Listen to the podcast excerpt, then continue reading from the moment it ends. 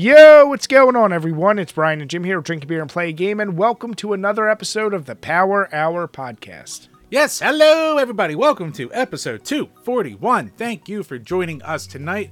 We are recording on the 26th. Hope you all out there had a Merry Christmas, having some happy holidays, you know, a crazy Kwanzaa, a happy Hanukkah, a tip tot tet, even a solemn and dignified Ramadan. All of them. Hope you're enjoying every single last one. And it's safe to say this will lead us right into the new year. Um, so have a happy new year because who knows if Jim and I are actually going to record on New Year's Day. But we want you to have a happy new year as well. So Yep. you'll see this before then. Last And- of 23. Right. 23 and 23. We'll be doing that roundup this episode.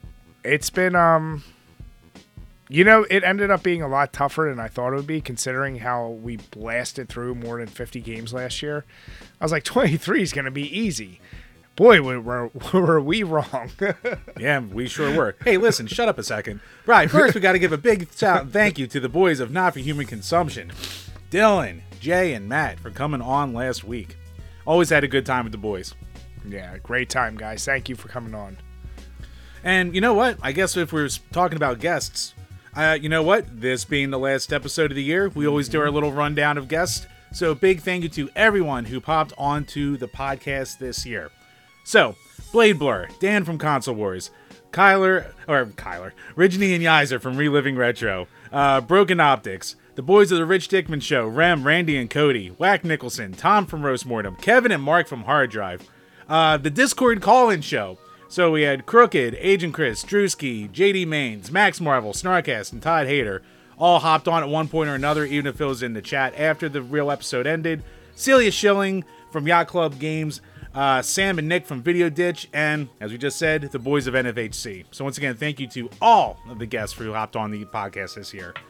Uh, we wouldn't have more, but between Brian's multiple illnesses and my move, we had us a bitch of a year. But I mean, we still plowed through as much as we could. I think we maybe missed what two weeks total this year, if that. Yeah, if that, because you picked up with that Discord one. So yeah, I think I think two two two tops. Yeah, I did a couple solos. You did a couple solos. So we picked up Yeah. the slack for each other. We did a lot of that. And we also took the time to hop onto a few other channels to do their shows. So uh, I was on A Gamer Looks at 40 talking about uh, Majora's Mask. And it started at episode 40, but you can hear me on like the next six episodes because he actually like will take his interview with people, break it up into different segments, and then cut that into full episodes himself. So he does an insane amount of editing on his podcast and production work. No wonder he had to give himself a little mental health break from it. So can't wait to hear it back. But check my episodes out over there. Uh, we both hopped on to Reliving Retro and talked about Shadowrun on the Genesis and the Super NES, and we yelled at each other for a good hour. While And Jim lost. That's the important part. Shut your whore mouth. I did not. we also were on episode 7, 279 through 281 of Roast Mortem talking about good old Billy Penn. We're on episode 14 of Video Ditch. Uh, my buddy Neil uh, did, we were really drunk uh, down to shore, so we did a toaster race. So that's up there if you want to see that ridiculousness. Um, good old Lucas, Lucas Hackett. Lucas Hackett. I cannot talk tonight. We're recording early and I'm out of my element. Uh, he made that awesome creator wrestler match between me and Brian. Um, Uh, who won Crystal- that again?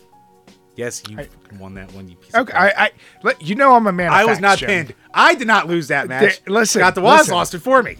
Listen, am I, I'm just a man of facts, Jim. You know that. Give me that. I like my facts. Oh, you like your facts, all right? I'll give you some fucking facts. Um, I think Zab Crystal like molded together all of her secrets and like things, videos. So we appeared in that one that was in this year. Uh, we were on the Five Nights at Freddy's episode of Podzuki a couple weeks back. Uh, we were on the N Squared podcast, uh, one of the big ones for his charity drive. Me and Nick did a lot of yelling at each other about AEW and CM Punk, and we talked about all other bunch of nerdy stuff. And of course, uh, Wally Wall Cakes' holiday special that just came out last week, so check that out as well. So yeah, still made a little productive year out of it for ourselves. Hell yeah. No, once again, guys, I mean, our guests who came on, people will have us on their shows. We always appreciate it. We've said many times this podcast, at first, it was just a better way to just get consistent content, but really getting to meet some of the folks we have, it's been great. So we really appreciate it. And we already have a set number of guests already lined up, way better than we did last year. There's a few shows, it might be just me, it might be just Jim, that we might be hopping onto for next year as well. So look forward to doing it again. It's a ton of fun, and we love having you guys on. So cheers to that. Oh yeah, definitely. And Brian, speaking of cheers, what are you drinking? Mm-hmm. So, Jim, I figure even though I have whatever this bullshit is, um, I can't go out of the year not drinking. And what better way to go out than the traditional Mad Elf? I mean, um, you know, whatever. It's got honey in it, so that's got to count for something for your throat, right? Yeah, it's healthy. And if you've It's, it's watched like a honey this night show, cold, Brian. Same thing, really. if you've watched this show, uh, chances are you probably know this beer as well as anyone. But for those uninitiated, it's 11%. I'm not going to read the whole thing, but it's got cherries, honey, and it is. If you're from PA, I feel like this or Golden Monkey are the strongest beers you ever first try. Like it has to be. Hop Devil, maybe. yeah, yeah, that could be that too. But but I think these two are like the staples, and uh, you know there may be some people out there who claim it's too cherry, too honey, too boozy.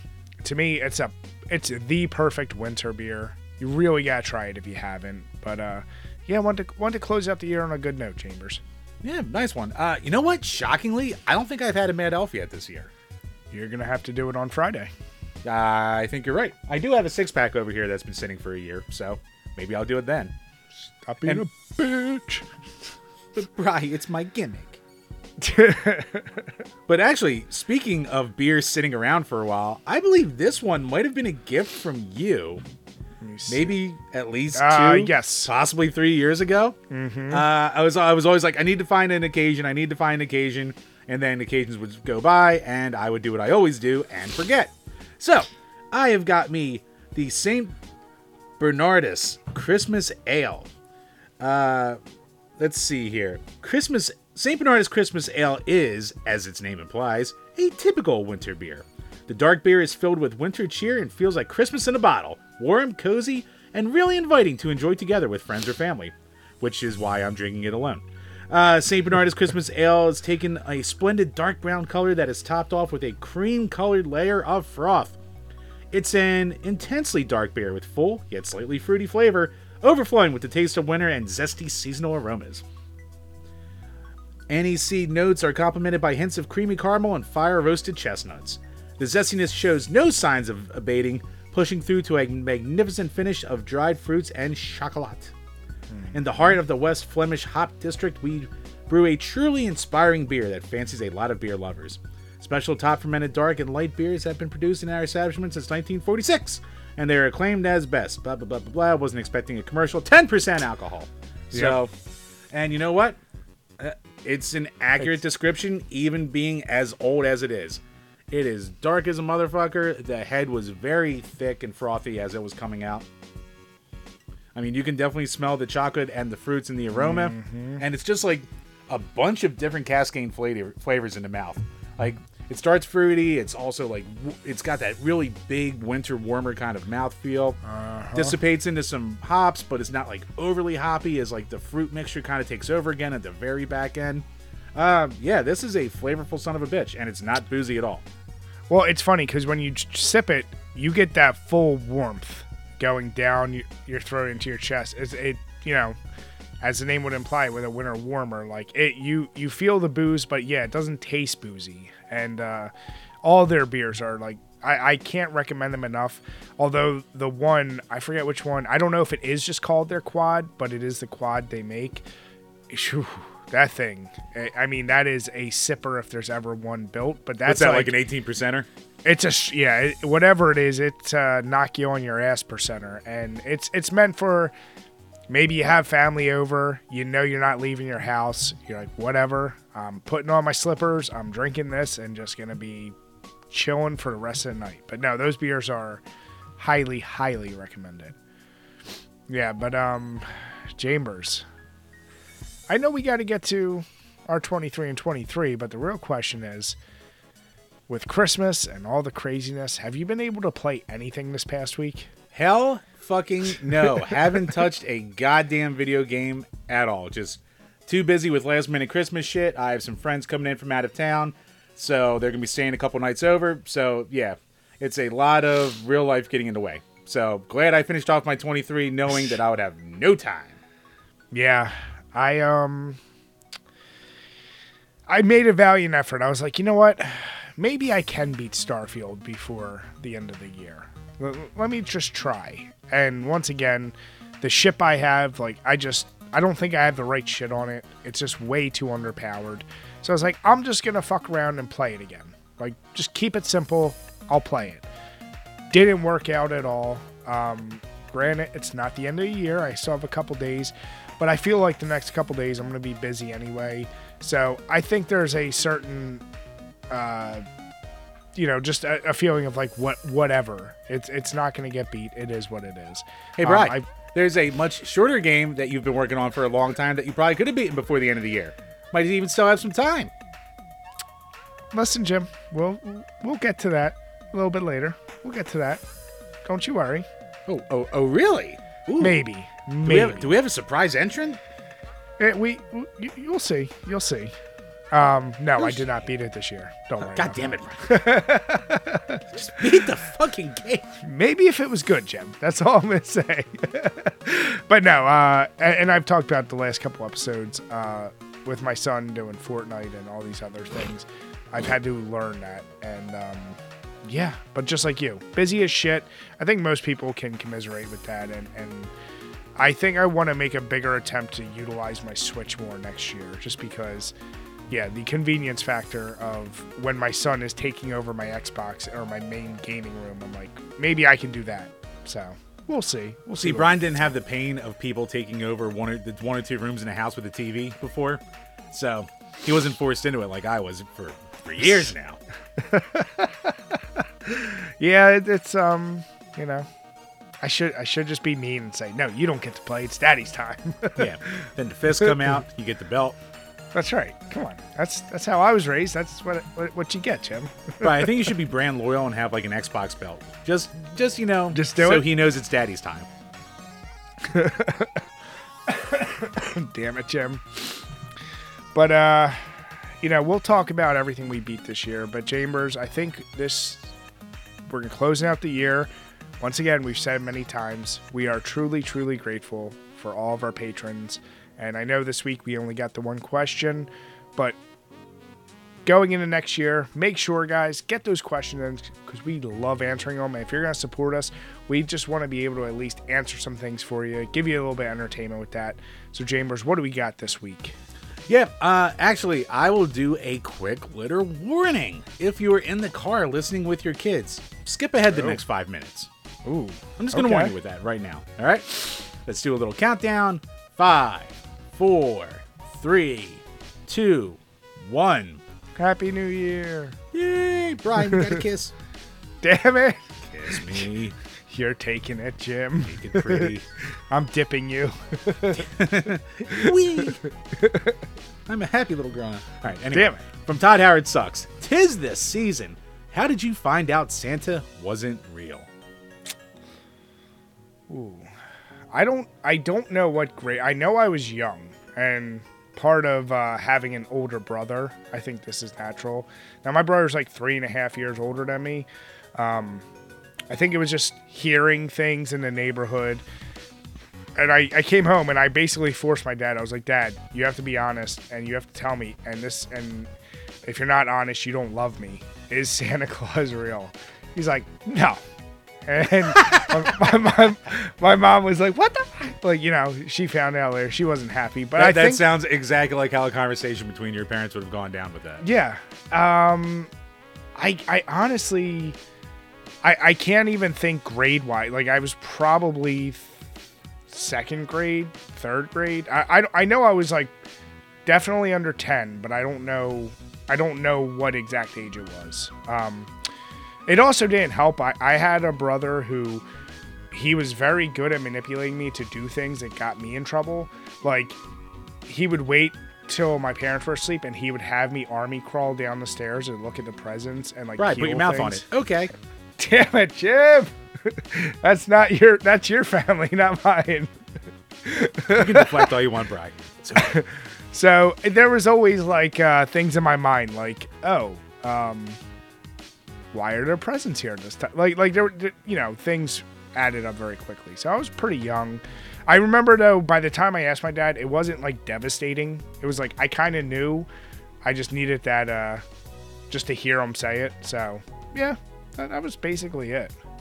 Yeah, I don't, Chambers? I don't think I have any kind of good story for it. I just think it was a kid in school, probably like most people, prop for the most part. It's either a sibling or school. So for me, it was school. Like my family's always like I didn't tell my parents for a good couple years because the more I pretended Santa was real, the more presents I got. So I milked that for all it was worth. But yeah, I mean, it was probably just some kid in school. I remember also not being devastated about it. So then again, mo- eh, eh. most things I, I'm kind of joyless in general, so most things don't get to me that way. But yeah, Jim, as I said, I Wasn't think you have some some revisionist history on yourself. You used to be a happy lad, and then how long you been married? look, mm, Uh, you know, X number of years ago, it all of a sudden you happy Jimmy went out the window. I don't know what happened. I'm I just just saying. have- it's a new kind of happy, Brian. It's the happiness of companionship. That's what I like to call it. I, I guess the thing is, is like you know, we both have kids. I and I you don't, you know, we both have nieces too, and I look at it like I don't know what that age is that kids really start figuring it out, but um, yeah, like like you, you like you said, you've heard from people. Now I think I probably heard from kids, but there would also be a line in my mind when I was a kid, like, no, my parents wouldn't be lying to me, like you know, or the kid that would be the little asshole that ru- ru- ruins it for everyone is probably also the shithead kid anyway. So like, I wouldn't listen to it. Oh, my parents lied to me all the time, where they would make me lie about things. So that that would not have been a shock. But the Napoleon household wasn't a normal household either. Cleanest Doritos in the street. That's goddamn right. But no, um, that I, that is a good question. Um, I feel like I feel like I did have some friends that probably were a lot more devastated than I was. Like you hear about these stories, like does it fuck with a kid's trust when they find out something like that? Probably, probably it's something. It probably also depends on when it happens and all that crap too. Yeah. Now, what about did your parents do like the Tooth Fairy, the Easter Bunny, all that shit too? Yeah, all of it. So, did you find out those before Santa, or once you figured out Santa, you figured out all of it? I have absolutely no idea what I found out first. You know, to be honest with you, Hmm. Interesting. Yeah, I don't know. I, I think I think I lost all of my teeth at a young enough age that I still was able to milk that for all it's worth. So by the time I found out, I didn't really care. Um, Easter Bunny, I don't think I really cared that much anyway because I mean, you're not getting that great crap. It's like you know, all the yummy candies. Here's some candy. One year I got Pogs. That was a cool one. But besides that, All right, all right. but yeah, it's it's a part of life, Brian. Part of growing up to realize that everything fed to you is a lie. You know, I do have a certain amount of disdain though for folks that grew up with those traditions and are the type that like right from the get with their kids are like, we're not going to keep that going. That's all fake, and like just ruin it for them. Like, there's no kid enjoyment or magic for them. It's just like, no, it's all fake. I just buy you your presents. It's like, fuck you. Like that. I I, I feel like that's pretty it fucked up. Just let your kids be kids. Just let them enjoy the dumb crap. Don't dress them up as politicians for Halloween. Just let them be fucking kids. God damn it. Oh, God. And, and don't use your kid as a political advocate for your beliefs. I don't care what your beliefs are. Don't be those fucking. Let your kids be kids. God damn it. Fuck. Happy New Year. Happy, happy goddamn New Year. Do better. Do fucking better. Stop raising assholes. But yeah, no, Jamer, Jamers.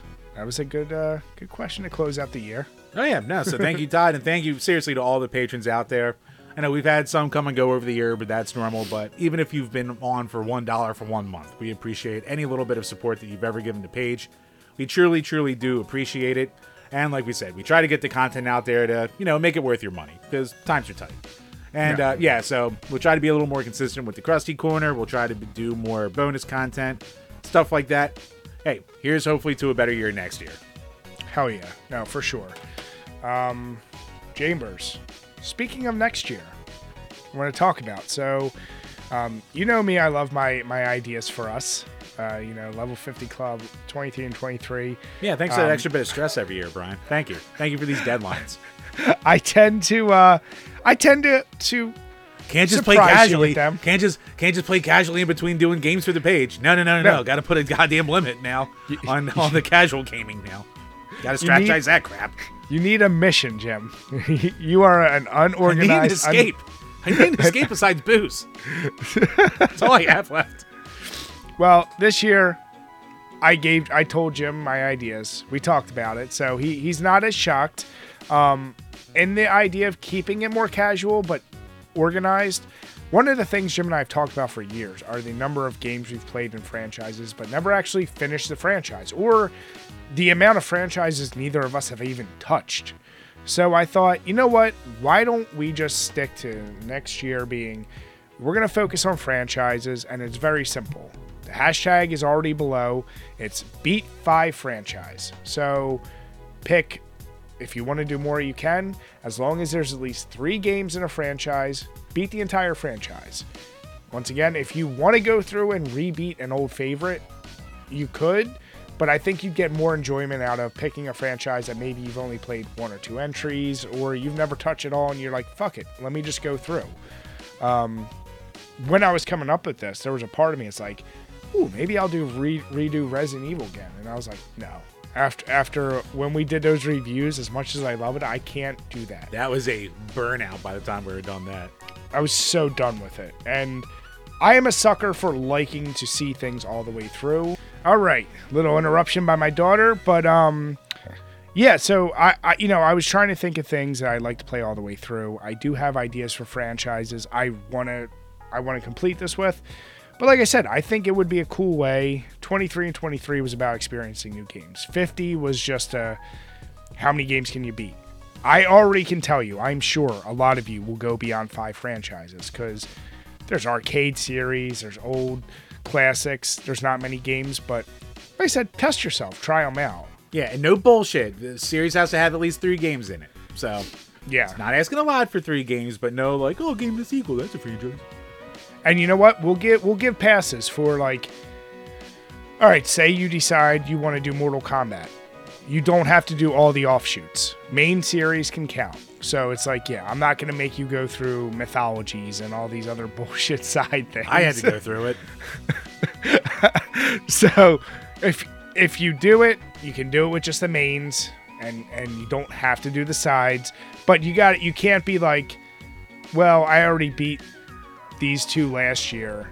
Like you got to start fresh this year. Um you know.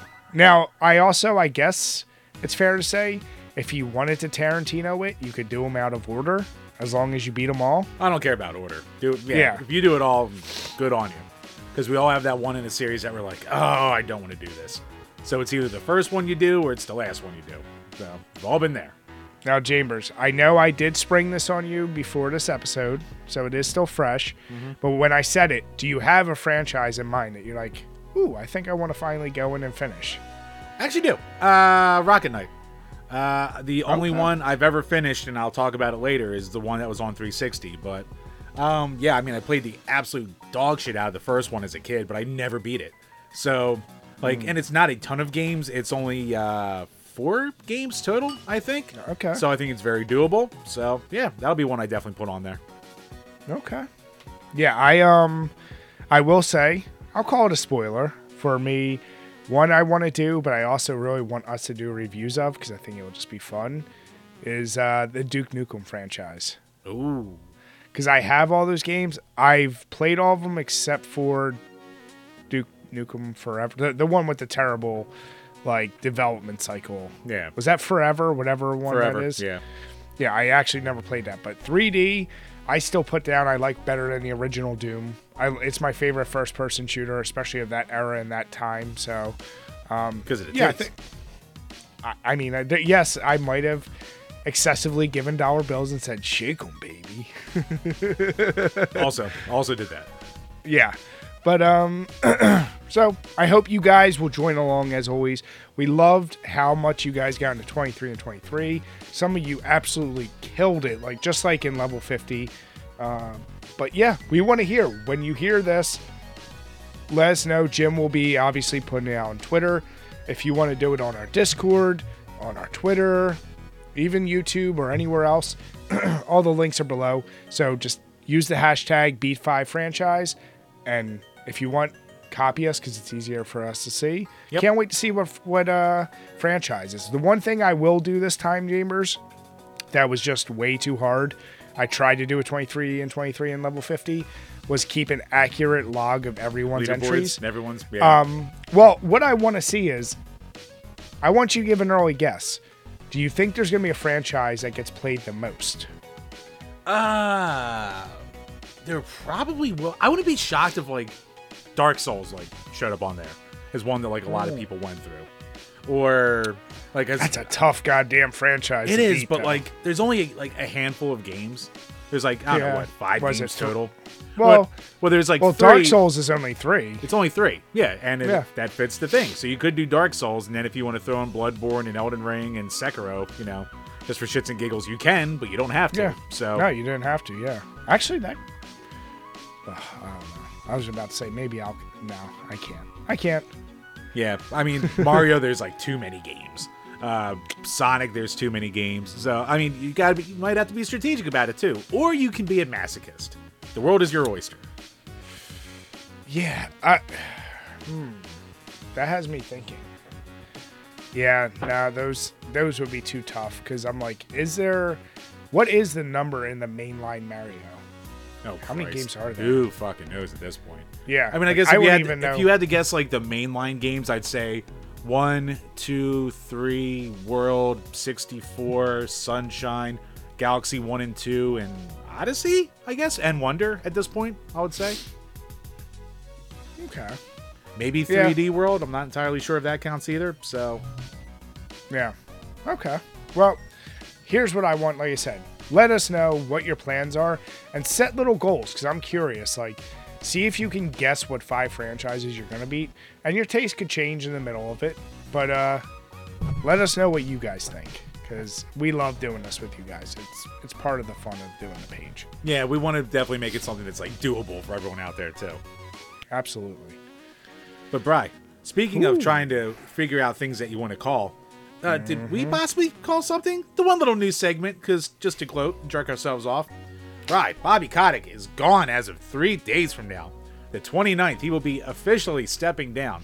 I, I seem to remember during the initial talks thinking, when everyone was saying poo pooing this merger, why it's a bad thing, I was like, isn't this the reason, the, the one way you're going to get rid of the people you hate? Maybe, maybe that's maybe it's a good thing. Maybe, maybe it's a good thing. And then, you know, as it was going on, there's a report that's like, you know, there's no plans for him to step down. Everyone's like, see, see, fucking see, fucking see. And then, oh, oopsie poopsies, Brian. Brian, Brian, what happened? What happened? I mean, Bobby Kotick and a lot of other high level executives. Right, pick up that phone because I fucking called it. How about that? Jim, all right, calm your tits, number one. All right. This is my one win, Brian. How, how many times have I called you? This is why you get yourself in trouble. You overdo the shit talking.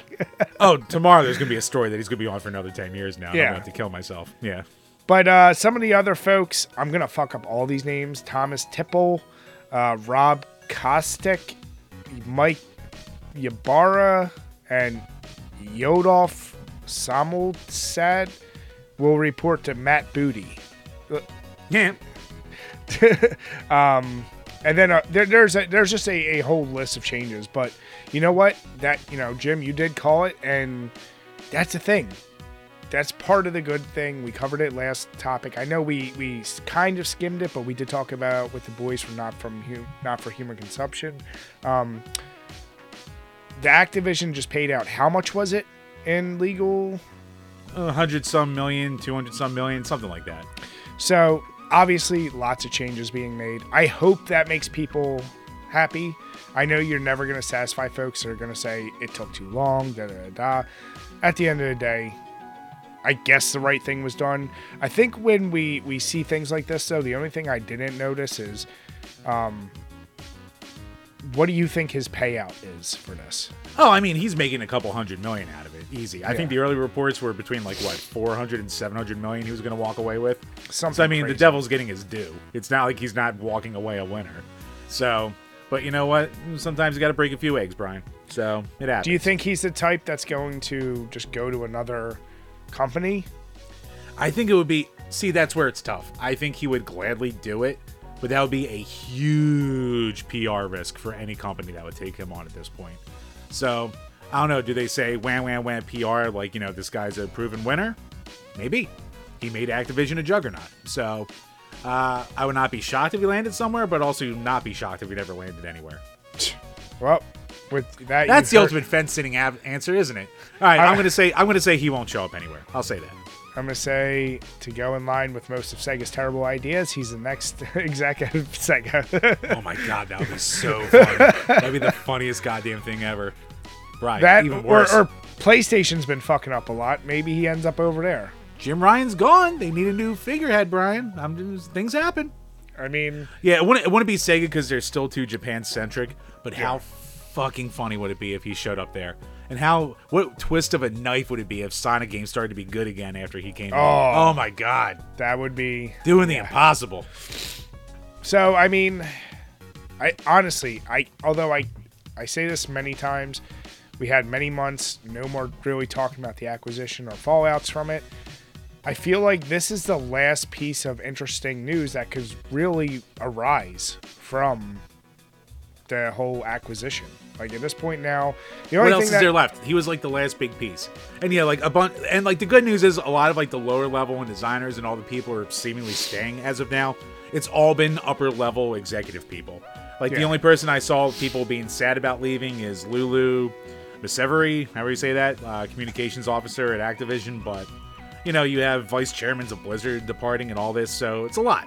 And yeah, I mean, this is what happens in mergers. So there you go. Hope they all get their money out of it. I said, I hope this brings some closure, happiness to those who felt affected by that leadership, and it's a good way to just move on. They're gone. I don't know. We'll see what happens, but Chambers, there's there's much bigger topic we got to get to, and it is it is the big episode because we've done this a few years. We we try separate it every th- three years, I would say, where we talk about our top twenty favorite games, um, see if they ever get changed. But this year we got our roundup for twenty three and twenty three, and as I alluded to at the beginning, I think neither of us thought this would be difficult at all. I think we went through level 50. What did we end in level 50? I was in the 60s or 70s. You were in 60, I feel like. Now I was at like 53 or 54. Something Were like that. you? Okay. Yeah. I know we weren't crazy. There were some in the hundreds, but that felt like, oh. So 23 felt like cut it in half. Like you're good. Um, Yeah, like we had resolution games. I think I beat like two last year. Oh, I fucked my. I mean, I, I, I think I got six of my resolution games, but still, there were other ones where didn't touch them. But Chambers, we got how many games did you actually? Did you go past twenty three? Nope, 23 on the dot. Yeah, so I'm at 24, but the 24th one, as you'll hear me say, I'm counting it, but you'll hear why it's like still like a meh game for me. Right. So, Chambers, let's start with you. What was your first game in 23 and 23, and what did you rate it on a A through F scale? All right. Uh, Well, I'm gonna- sorry, S through F. Yep.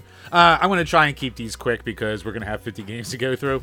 So, uh, my first game, Tetris Effect Connected. I played it on the Switch. I thought it was very fun. Uh, it is a beautiful game, and like the sound design in it is awesome. How the graphics and the sound evolves with how you're playing, and as the further you get in the levels. Uh, I gave it a B, and I only gave it a B because I really feel like I missed out on a lot of the experience by not playing it in VR. Like this was super hyped up as like a like one of the killer apps for like PlayStation VR, and playing it on like a normal screen was good, but it definitely feels like I missed something. Yeah. Okay. My first one was a doozy of a game Marvel's Midnight Suns. so, yeah, as the follow up of how much we couldn't stop talking about XCOM 2 and how much we loved it, obviously, this being from the same studio, I was like, this is going to be amazing. And it was. Um, it had a weird system of like a card playing deck, which threw me for a loop when I first started playing it because I was used to tactical sims at that point. But like with this card based system, now you were like almost playing like a magic style game with tactical, which at the end it still worked out. You got a whole bunch of different heroes to play as, some interesting. Um, you can choose only X amount of cards or powers you can you can play, and the story was fine. Like I, it's nothing that would really draw you in. Um, there is a lot of depth. There's a lot of secrets and shit to unlock, little side missions. Um, but at the end of the day, I I know I'm making it sound like I'm going to give it a bad score. I still gave it an A. Uh, it just didn't have that XCOM 2 S. Like, it, it, it was really good. I do highly recommend it. Um, but I would I, I would think it's pretty nutty to give this an S tier. Like there's something missing. I can't put my finger on it. I think sometimes I always am biased when they kind of like give you an every person as your created character and you mold it to what you want it to be versus really wrapping it around just the heroes. I feel like that never works in a game. And had they not done that and just focused it on the heroes you know and love, it would have been enough. But still, give it a try if you if you ever get a chance. Yeah, it's one I'd like to get around to eventually. Yeah. Um, my game number two, River City Girls. Uh, played it on the Switch. Uh, there's gonna be a lot of Switch on my list, but uh, yeah, I talked about it before. It's a game that I played a little bit a couple years ago and didn't really like. I thought there was way too much dialogue. I thought the enemies were way too spongy, and it just lost my interest after the first level.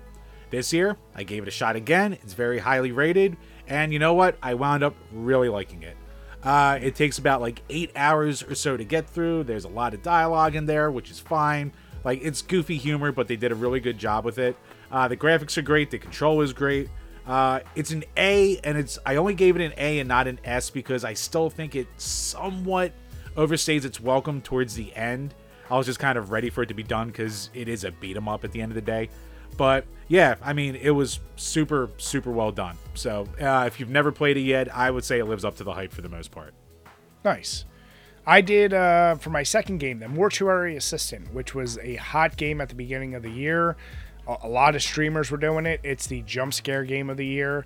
Um, it is amazing how well they were able to cram in so many different scares in such Puppet a combo, right? No, no, this is some. I Oh, don't really? know what the company was made, but it's like a first person, very creepy. I would love to see you play because I know you get some good screams out of you. Yep. Um, and I did it on stream, and I even went back. And this is one of the few games where I went back and there's like a shit ton, like six different endings and like a secret ending. So I, I had to keep going back through because I wanted to see it all and see all the jump scares. Um, really fun if you like horror, if you like that suspenseful. I, I'm weird because I kind of like playing those games that keeps your heart beating like really fast the whole time. Um, I think the biggest complaint is if you know what you're doing and you know what you need to do, a run through the game can be like 20, 30 minutes. But like, you know, if you're doing like I did, it probably take you five or six hours. You know, it's gonna take you a while. Um, I give it a solid B. It's a definite one I would recommend to folks, but I'm not gonna claim it's gonna be for everyone. And it's certainly, I don't think it has uh, longevity unless they start releasing new content for it. But it's a perfect little good scary game that if they ever make lists of like top 50 or 100 best horror games, it deserves to be on there. Nice. Uh, my next game, I hopped into River City Girls Zero after the original, and so that one's a weird one because it's a port of a. Uh, it was a Japan only Super Famicom game in the Kunio Kun series, and it's the first time the girls showed up, so they called it like the prequel basically. WayForward did the port, they brought it over, they added new cutscenes and stuff like that. My actual favorite part of the game is the title screen music because it's very like cheesy 80s Pat Ven- Benatar kind of vibes. Uh, but the game itself is like it's chunky, it's clunky, it's not terrible. Uh, it's like a bad Double Dragon, like a lower tier Double Dragon kind of game when it comes to the actual gameplay. Like it doesn't play like a normal Kunio Kun, and um, or River City Ransom. And uh, yeah, there's like these motorcycle sections which were a complete pain in the ass, and you had to be perfect on them to get through them. And they like they turned like a quick hour and a half game to like a four hour game for me, just of like how frustrated I got with it. Uh, but yeah, it's like an okay brawler, but for the most part, I think it's a skip. But I still gave it like a C. Like as a game, it's like fine. If you take the motorcycle parts out, it's perfectly fine. Yeah. Okay. uh, my next game, one that Jim will will cringe at very much. Shadow the Hedgehog for the PS2. For our review. Quick aside, I'm so pissed I counted on level 50 after beating it one time when I had to go back and play it another fucking 10 times to get the true ending. I should have just gave myself a little bit of credit for this year, but no, no, no. I didn't double dip like a little dickhead, like a stupid dickhead I am. I mean, Jim and I, Thank you, Drewski. Thank you again for the support. I will throw that link below if you want to watch the review. Um, it's not Gemini's favorite. It's a very frustrating game, but there are moments that are like they're okay. But I think the same issues Jim had with uh, Kid Chameleon, like this game. I mean, Jim went through like a like a beast and got to see every ending and all the gazillion branching paths and everything. Right. I didn't just do that. I fucked up a few times and went the wrong way to stuff I already did, so I had to redo it all over again from the start. Lucky So- me.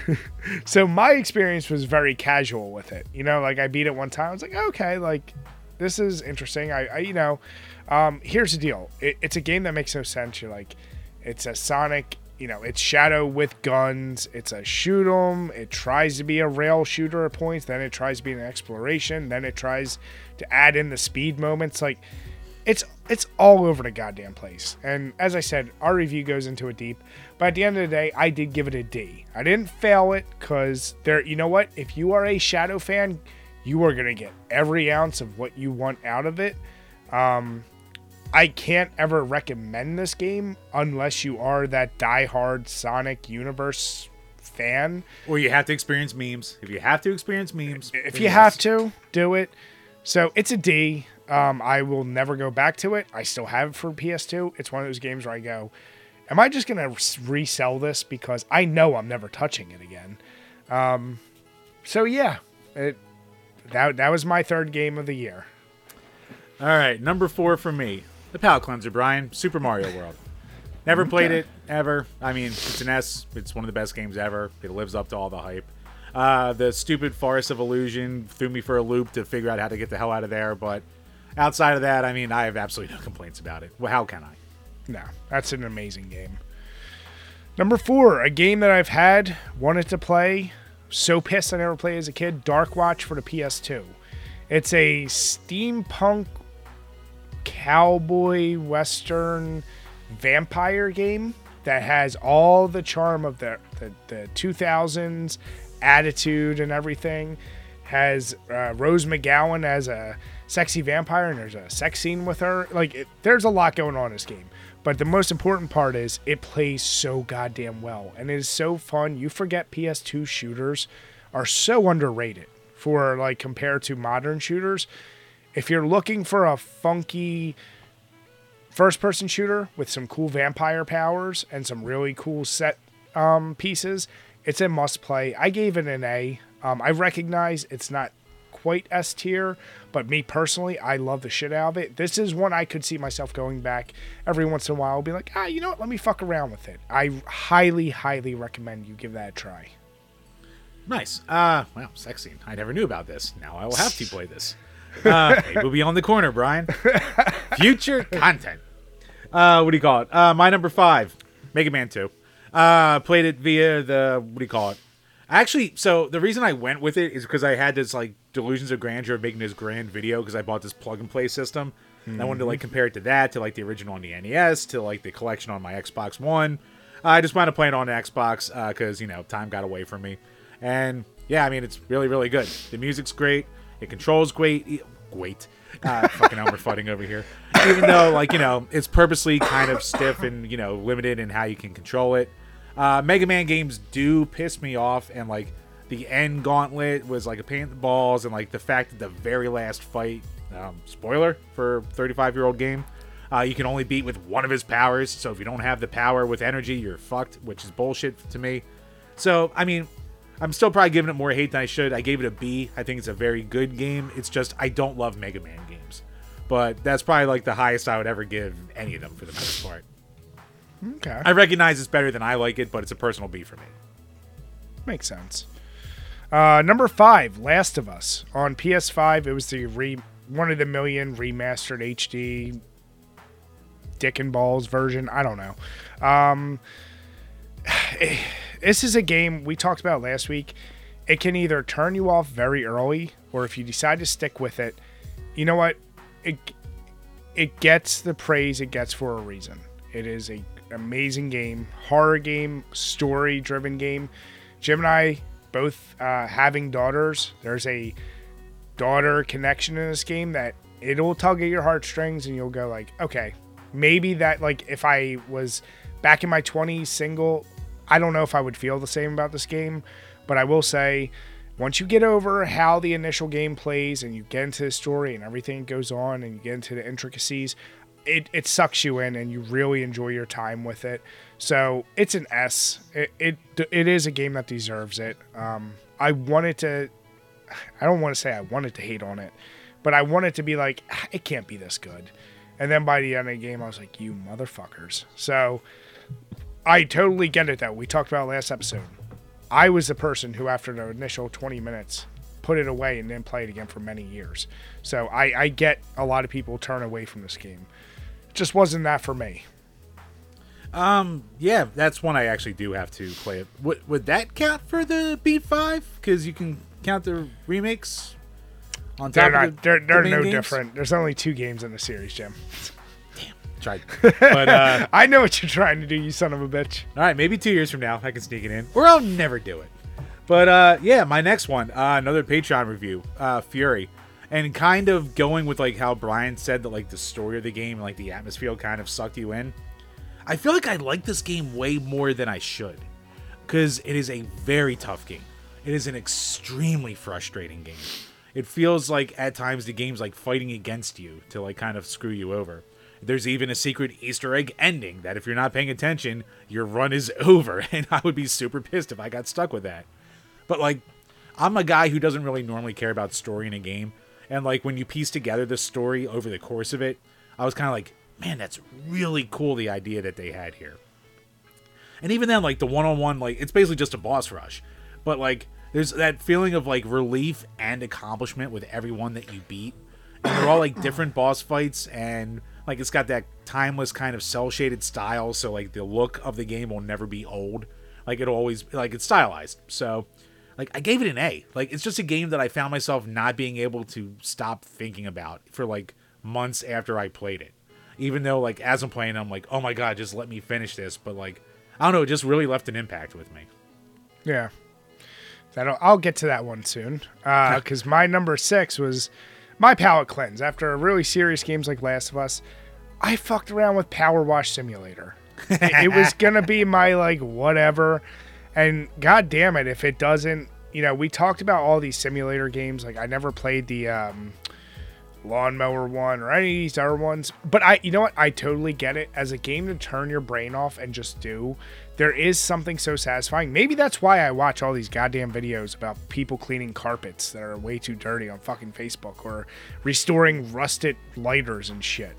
Uh, there is something satisfying about cleaning shit up. Right. That's that's part of being a dad, where it's like, all right, how the fuck do I fix this and make it work again without spending? Yeah. Um it, there are frustrations. There's like little moments that you're like, the fuck. I'm at 99%. There's one spec. The game does. Uh, here's where I got to give it all the credit in the world. It's like when you're in these like giant areas, they do section it off so you know like this one's completely done. So I'm in this area. So there's like a little bit of like you got to figure it out. Um, if you need something to turn your brain off, you could literally have music, podcast, something else on the side, and just fuck around. It's it's it's great. I can't say it's great for its mechanics or anything else. It's just a perfect turn your brain off. So I give it a B, and I know that's too high. I initially thought of it as a C, but I'm like, I, I got to be honest. There was an enjoyment I had of picking up a beer, listening to something, and just doing this game. So if you have uh, games with gold, I know it's free there. I don't know if it's on PlayStation, but yeah, don't spend a lot on it, but if it's free to you, pl- give it a try. Maybe you'll enjoy it. See, that's a game that desperately needs like a dad mode difficulty where you hit like ninety percent and you're like, fuck it, good enough. Good enough to me. Mission accomplished. Oh no, you got to get 100% every time, Chambers. All right. Uh my next one, game seven. new Pokemon Snap. So I don't have a ton of history with Pokemon Snap. I've much like stuttering John Melendez, I have been a dabbler. Uh, I dabbled with it a tiny bit back in the day, and I thought it was like it's cute, kitschy, fun, and had it in my back. I actually that was when my daughter was really into Pokemon, so I thought buying this it would be like an easy game we could sit down and both play together, thing like that. And I brought it home and I was like, "Hey, do you want to play this?" And she said no. So I said, "Well, fuck me. I'm gonna get my goddamn money's worth out of it." Thinking it was gonna be a super short game like the first Pokemon Snap. That was I wrong. I think it was like 10 hours. And it fucking sucks. It's so goddamn bad. It's boring. It's frustrating. Like it just seems to like not want to decide when you take a good picture and when you don't. Like I could take the same picture four friggin' times and just like an eyeball moving a cunt hair will be the difference between like a C and an S picture. Well, not a C, like a one star and a three star. So yeah, it was just like frustrating and it was long and you just repeat the level same level so many times. It's cool that they had objectives and it's cool that you can like evolve Pokemon and fill your Pokédex and stuff. I guess, but like it just never clicked with me. So for me, it was like a D. Like, do not waste your time or your money on it. It's just boring. There's nothing there. Hmm. Yeah. I've never played any of those, so I hear you. Number seven, Furi. As Jim just said, for our review, we did it. Um, here's the deal. I've played plenty of hard games, and I'm fine with hard games. But the only area where Jim and I differed is like, I felt like I was just like, I didn't even feel accomplishment. I just felt like, okay, finally, I got through this fucking boss. Now there are some that are, like I said, the third level boss, and the. uh the final well not the final but the guy on the beach with the paddle board Yeah. uh, those were the two hardest in the game and you know yes, it- I will it- agree there. Yes. it, it's one of those things where i'm like i guess i don't like there was that weird juxtaposition of like you do this and then you have these weird walking sections which once you figure out you can hit one button and auto walk that saves you annoyance yeah, Um, those were basically the exposition dumps and also Yeah. like, loading screens. and I did appreciate the I'll call it twist at the end when you figure out what's really going on. Uh, I, I th- just to cut you off real quick, I think me being a dad and figuring and like you know figuring out the story, it was like, oh shit, man! Like, I mean, slight spoiler if you're ever gonna play it. Like this one guy basically jeopardizes the entire universe to be reunited with his daughter. I'll just put it that way. So I think that like hit home like extra hard for me. yeah, and, and I it's like I like that. This I've said many times, cel shading may help a game's longevity because it is so unique. It's a style I don't like though. Um, Yeah, it is very liked it really. No, and it's very like neon with cel shading. The music's great. I can't knock the music at all. It's a weird like funk techno mix. It's like funk industrial kind of mixed together. Yeah. Um, but the mechanics itself are where I have my bigger issue because it's like there's enough time precision that's annoying, but then there is a delay in some of the shit you do, which you have to compensate for. And I'm sorry, if you're a game that's based on time precision, you can't have a fucking delay on top of that. Um, which is where my problem came in. But you know what? I still gave it a B. I recognize it's a well made game. Um, it's definitely not going to be a game for everyone. I think the the rate at which people gave up on that is real. Like after level two or three, people were like, "Fuck this game." yeah. Um, Which I cannot did- blame anyone for. We got paid to play it, so we had to force ourselves through it. yeah, I'm glad we did, but I do not blame anyone for rage quitting that game. yeah. Um, so yeah, it's a B. Uh, I won't recommend it to anyone unless you're someone who's like, I would. How this game doesn't end up on some of the toughest lists though will never make sense to me because I've seen them put Cuphead, and I and don't get me wrong, Cuphead is hard, but I've beat Cup, Cuphead, and this game is more frustrating to me than that. So Yeah, and it's weird. I'm the opposite. I never beat Cuphead, but I beat this, so whatever. Um, ah, next up, continuing my streak of shit, Sonic Adventure 2 Battle. Fuck you, Sonic fans. You don't know what the hell you're talking about. The game goddamn sucks. I don't care if it was good in 2000. The Sonic levels, you can come to a dead stop, which kills your momentum, which is supposed to be the fun. The Tails levels are just boring. And the Knuckles levels are stupid bullshit because it doesn't tell you where to go. You just have to go digging and searching through these big open levels to find the fucking emerald bits. And if you don't do it in order, it just doesn't let you get the goddamn pieces like it did in the first one. It fucking sucks. I don't care how cool Shadow was in it. I don't fucking care. The game fucking sucks. Shadow is a better game because at least in Shadow, it might be one bad version of a game, but you can get used to it and you just do that. It's, and it has some cool levels. It's not like you're fucking juggling between three also bad for ways to play the same fucking game. Fuck that goddamn game. It's a D. I maybe should give it an F, but I think that'd be being too biased and unfair, so I'm giving it a D. But fuck, I did the GameCube version too. So if anyone wants to cry about the Dreamcast version being better, I don't care. I don't. I highly doubt it's better enough. So it's a fucking D. Fuck Sonic Adventure 2, and fuck you, Sonic fans. oh, Jim, I always love your hate of that game.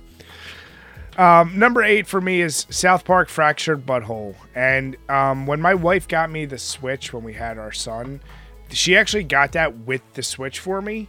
And I just never got around to it. And it's a shame because I, I said many times the original South Park game was on my top 20 favorite all times list. Definitely as far as funny games, hit it out of the park. I just, for whatever reason, never got around to it till last this year.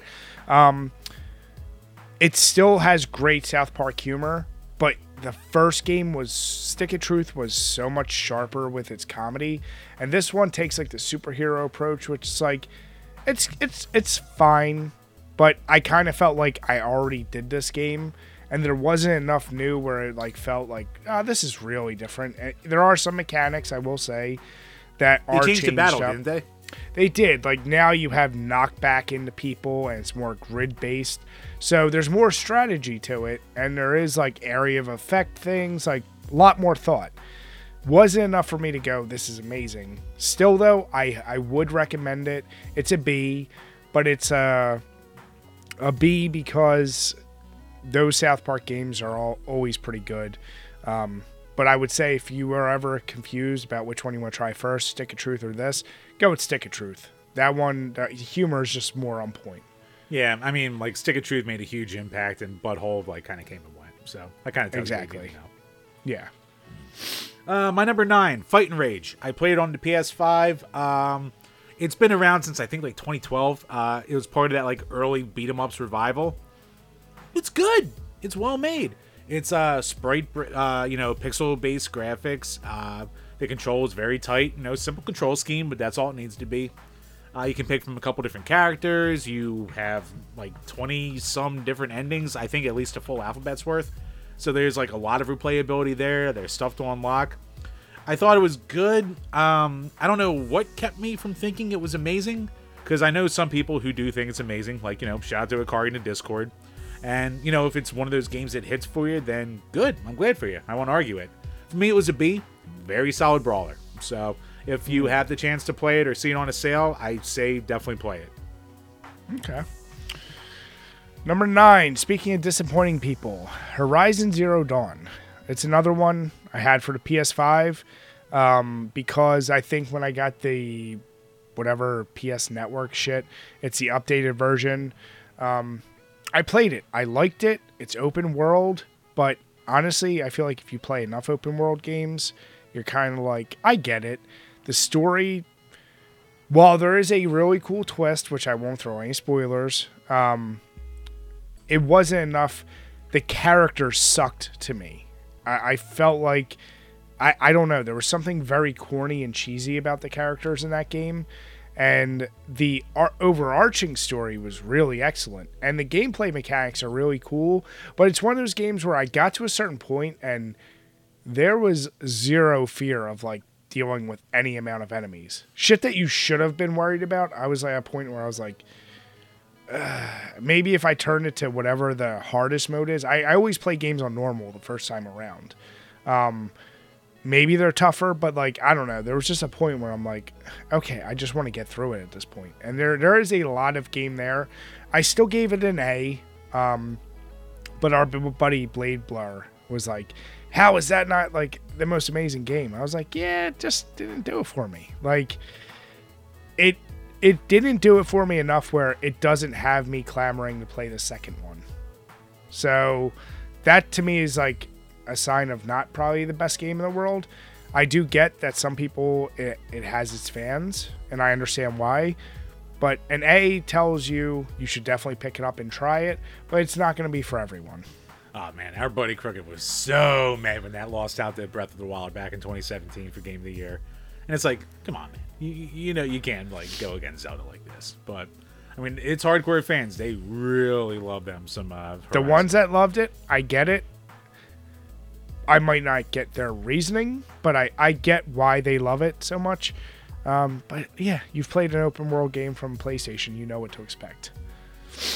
All right, next up, man, I am in a I'm in a low right here. I mean, Fight'N Rage was good, but uh, Golden Axe on the Sega Genesis.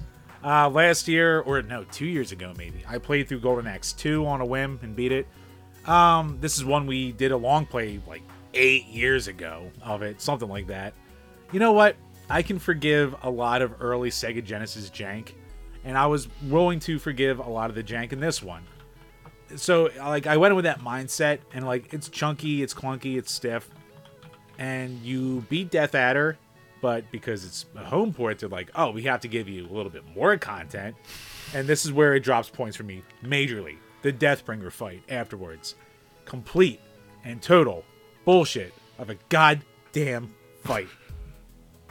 The extra level, the extra fight, pure frustration, and he has two helper skeleton buddies who are like stronger than most bosses in the game too. So it just turns into this complete like nightmare of a fight that just makes you never want to touch it again. And if I wasn't so fucking far invested, I would have never put myself through it to finish it. So it's a D. It's very important for its time. There's some fun you can have from it. It's way better with two players, but that last goddamn level just barely makes it above a goddamn failure.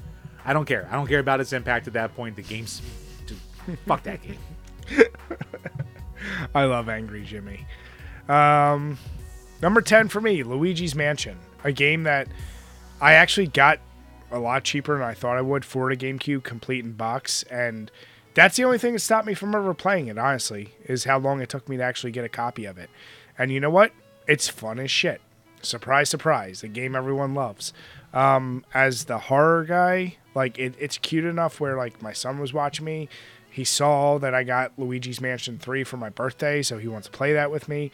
Um, I give it an A. It's a solid game. It's definitely not S. Um, but if you're someone who enjoys the style and the goofiness and you can just kind of take it as it is, like if you're someone who enjoys the movie 13 Ghosts, you'll enjoy the shit out of this game. Like if you can accept goofiness, you'll like this. It's not going to be a waste of your money. All right, Chambers. So we took a little break, grabbed more beers. Um, Ugh, I don't know if it's a good or bad decision to finish my Mad Elf. It's obviously delicious. I moved on to the Perpetual IPA, um, which, once again, heard this podcast, you heard our show, you know we're big fans of Tröegs, and the Perpetual IPA is one of the best ones in PA. So there's not a ton to say about it. Uh, it is 7.5%. Um, yeah, I don't know if I'm going to regret this one or not, but I'm, I'm sticking with the decision, Jim. I respect it. Are you one Mad Elf in or two, multiple? I, I kept it to one Mad Elf. I still plan on taking my Nyquil tonight, so I don't want to mix Right, too just much. Drink more than do night. Listen, some of us have Right, to you can work have the best sleep Jim. life. So, some of us have Yes, to. some of us have to go into the office tomorrow. Well, whose fault is that? There's a goddamn difference between going to work on the week between Christmas and New Year's and having to go into the office on the week between Christmas and New Year's. You motherfucker. Don't you goddamn guy have work tomorrow, me? Jim, I gotta wake up. I gotta get on my laptop. You know, it's tough. Oh god, you gotta get the little piss driblets off your pecker. I know it's a tough. It's tough. Uh, the Saint Bernardus. There's uh this big bottle I got right here. Yeah, I mean this is a goddamn tasty boy right here. Um, it was 1.9.4 ounces, and you know what? I mean I'm feeling pretty good right now. That 10% that kicked in well. Uh, it never got overly boozy. The flavors were always very well balanced and super flavorful, whether it was cold or as it warmed up. It gives you different profiles on what's, you know, being pushed depending on the temperature, but no matter what, it's still really good. So, yeah, this is um, I'm gonna have to track this down again for next year for Christmas. Nice. Thank you, Brian. Thank you for that gift. You're welcome, Jim. Yeah, I'm gonna uh, take it easy on myself, and I have a couple Coors Lights sitting here to finish out the night because I did my heavy boy. So Jim, why aren't you doing Bud Light? I would if I had it. I don't have any in the house. You just have hate in your heart, Jim. Hate monger. That's what I am. All right, so let's hear about your number eleven. See if Number the hate, 11. if the hate keeps rolling. Nah, not this time. It's Tetris on the Game Boy. So, as I talked about all goddamn year, it's my second Tetris game on this list. Unfortunately, not my third. There's a third one that I wish was on this list that didn't make it. But I played so much goddamn Tetris 99 that I was like, you know what? I bet I could finally go through, you know, version B, difficulty 10, whatever that fucking max one is, and beat the game. And you know what? I did with minimal problems. I got the best ending that you could get in the game, the bend screen. I beat it. It's an S. It's an infinite, infinitely pick up and playable game on the perfect platform for it. But uh, yeah, my there's always that little asterisk of brought to you by my Tetris 99 failure. Ah, Jim. I still don't know. I hate ca- myself. I still don't know if I count that game for you. But No, you had to goddamn count it. that that difficulty used to kick my goddamn ass before, and I was like, oh, I'm never beating this. Then I'm playing, I'm just like, uh, it's a shame that this is like nothing now with all the pain that those goddamn Japanese have put me through. Well, my number 11 uh, is Resident Evil 4 Remake. Obviously, a very hot game this year. Um, Jim and I have said many times, although it, Resident Evil 4 is always going to go down, unfortunately, as most people's favorite or the most remembered of the series.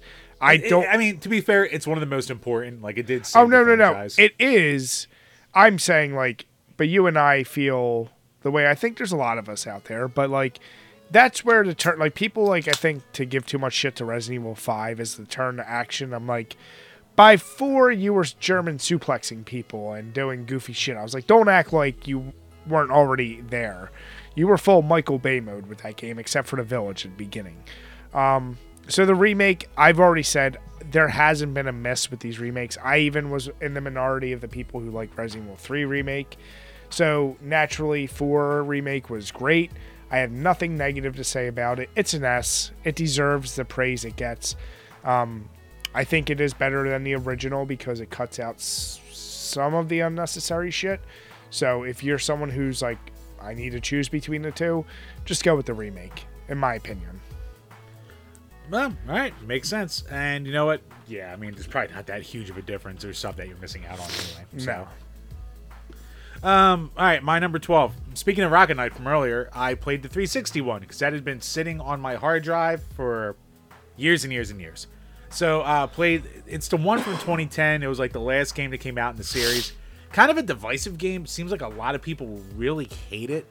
Um, I thought it was fun takes like you know two two and a half hours to beat it on the normal difficulty it's not like an amazing game by any stretch of the word but i thought it was fine. Like a lot of people said it like deviated too far from like the series and i was like i don't see why because like you're still like you know the rocket knight you're still sparkster with the jetpack going through you know platforming action levels. So i thought it was good.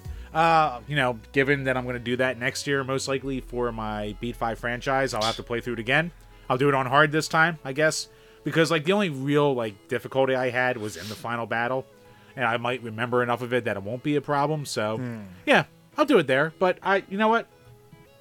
I still gave it like a C. It's a perfectly fine game. It's not special in any way, but it's not a disaster either. So it's fine. Okay. Uh, number twelve for me, Rewind or Die, um, on the on Steam. This is a game made by Torture Star, which is obviously the publishing label of Puppet Combo. So the people who actually made it are called Comp Three. Um, Yeah. if you know me, the shit made by Torture Star Puppet Combo, it's right up my alley. But I was also very fair last year. I didn't give a lot of them great scores. I just played all their games. Um, what I love about Torture Star, and this is no knock on Puppet Combo, the people they're picking to make the games are like they're in tune with giving you a good story that's not as crazy as some of the shit you see with, with uh, Puppet Combo games.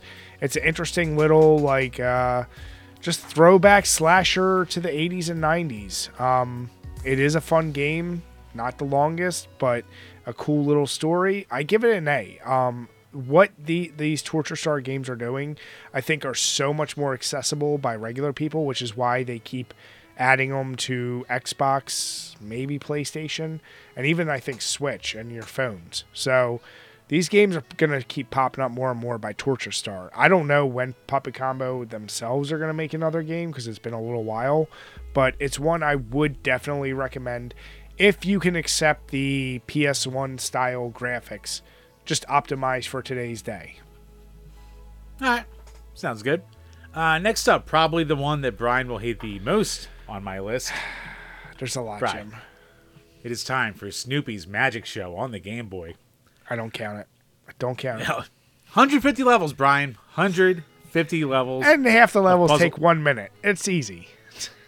It, no, fuck you. It is not goddamn easy. All right. There are some that had me ripping my goddamn hair out. It is a pain in the balls. And when at the halfway point, when Spike comes into the picture and he starts to just run after you and try to kill you the entire goddamn Wah, time, wah, wah. on top of the stage obstacles, you know what? There's nothing there in terms of presentation. The music, there's only a couple tracks. The graphics are bare bones. Uh, it has nothing to do with Peanuts except it is a puzzle game that they just slap Snoopy onto to sell more games. I totally get it, but you know what? Bry, I think it's fair to say we've both said this before where puzzle games live best on portable handhelds. Oh yeah. If you have a co- if you need a console for a puzzle game, you're already fucking up. So it's a game that's made for the system. I gave it a C. You know what? I had fun with it. It's got its flaws, it's bare bones, but for a fun little what do you call it? Puzzle game that'll give you a good challenge in the last half of the game. Solid game and it's super stupid dirt cheap too. No one knows about it. So if you need to fill out your collection with something, there you go. Okay. Um, a game that, that was on my radar as a my digital shelf collection, I'll call it, Stories Untold. Um, it's one that I feel like flew under the radar. It's an episodic horror adventure puzzle game. I don't know how to describe it. It's like if you watched an episode of Black Mirror but played through it. Um, so there's four episodes, but they're all they all they all intermingle with each other. You don't realize it till the end. Um, but like the first one is a text-based game where you're playing on um, an equivalent of like uh, an Amiga or something, or like like like you're, you're on this like they call it a Futuro 128K plus two computer. So it's a text-based game Nice. Nice. but then you end up like realizing some of the shit you're typing in is happening in real life. So then it goes on to like you're doing a lab experiment and then you're doing you're like in the Arctic and and there's like weird it's it's so weird I can't give much away because it will give away too much. Um it is one since it is text based, story based, you got to care about the story, but if you're into sci-fi stuff, you will really enjoy this. So I gave it a B. Um, as a solid five or six hour game, depending on how quickly you get through each chapter. I think there's a lot here to enjoy if you want something that's not of the norm for games you play. Nice. Um, my next one. Talking about a palate cleanse. Super Mario Odyssey on the Switch. Uh, this is one that I had started a couple years ago, got a couple levels in, and got frustrated on a stupid part that I really should have figured out quicker than I did. But yeah, I put it away and played other stuff. So went back to it this year. Uh, you know what? This is a game that like got me through my move. Uh, like I was staying at a friend's house. This was the one that I was popping in as like you know, I got home from like fucking painting a room or doing some goddamn endless work, and like the game's a goddamn delight. Um, like you know what? The if I had one criticism about the game, I think it peaks at the middle point. Like New Donk City hmm. is one of the best levels in a video game I have ever played in my life. And it's unfortunate that that's like towards the latter middle half of the game. Hmm. And like not to say the levels after it were bad in any word, sense of the word, but like they just didn't live up to that. But I mean, it's an S. There is so much content. There's so many unlockables. You can do all the moon challenges to really challenge yourself if you want to. The game itself is super fun and approachable. There's just there's so much to do in it. It's a delight. So if you haven't played Odyssey yet for whatever reason, play it. Nice. Um, my bu- our buddies, I should say, um, Retro Room, they uh, helped publish this game, Bad Isabella, and I purchased my copy. I got the legit little uh, game Game Boy disc. However, I also got a key for a PC because I want to record the footage. Um, and yeah, Jim and I, I think talked about this a few times because I know it's a game he beat as well. Uh, yeah, I'll is- talk about that in a little later. yeah, it's a fun little point and click adventure. Uh, it's very stylized. It's like Elvira meets Vampira. You're in this house. What I like is the puzzles aren't like there's a lot of point and click where you're like, what the fuck do I need to do? And it's not that at all. It's not overbearing. It's just it's a fun little time waster, especially if you like that kind of style and and horror motifs. I'll call it. So um, I gave it a B. It's one that I would say if you're into it, uh, we actually recommend it. I know our friend Z, she picked it up and enjoyed it. So it's a game that like you have to obviously like the point and click style and recognize it is going to be a Game Boy game. So you would think, how does that work? But it actually does work. So if it's a style you're into and you want to support an indie developer, I'd highly recommend giving it a try. Nice. Uh, my next one, game 15, uh, Century City. I played it on the Switch. I did a full review. It's one of these games that we got a review code for, so I was like, yeah, I'll talk about it. And I got sucked in. I played it. Uh, I did get the bad ending because it's one of those ones where you have to have perfect scores in all the levels beforehand before you can get to like the true ending. So you can say caveat there, and if you do, I don't care. That's most of Jim's left list. Go That's ahead. fine. That's fine. That's fine. Go fuck yourself. But you know what?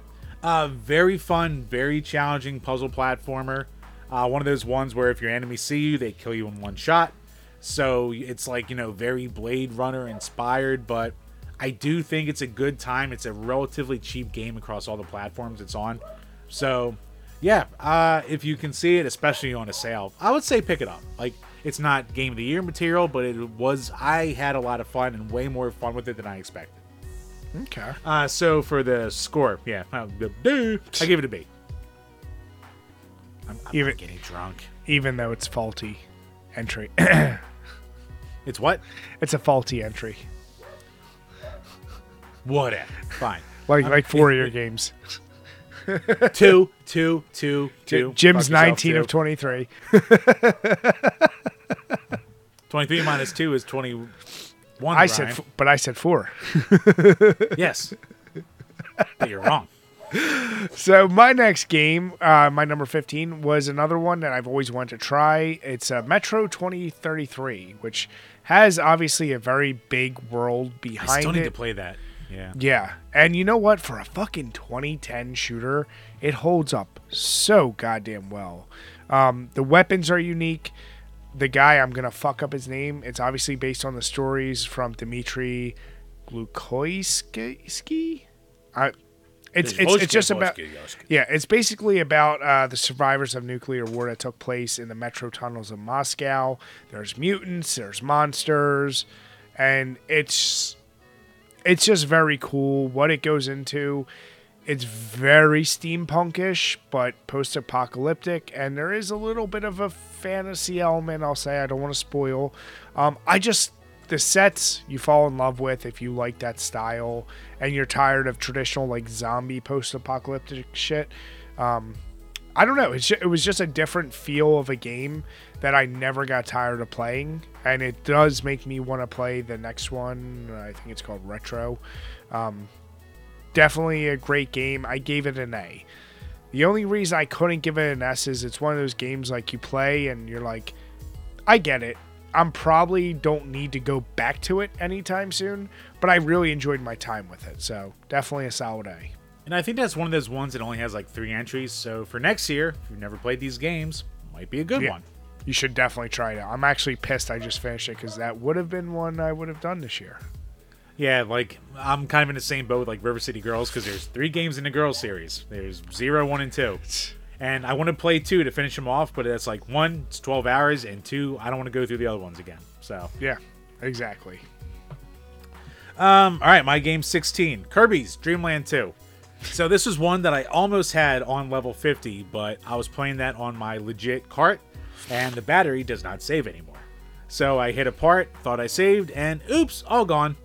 So, this year I went back. It was on the recently added Game Boy uh, thing on Nintendo Switch Online.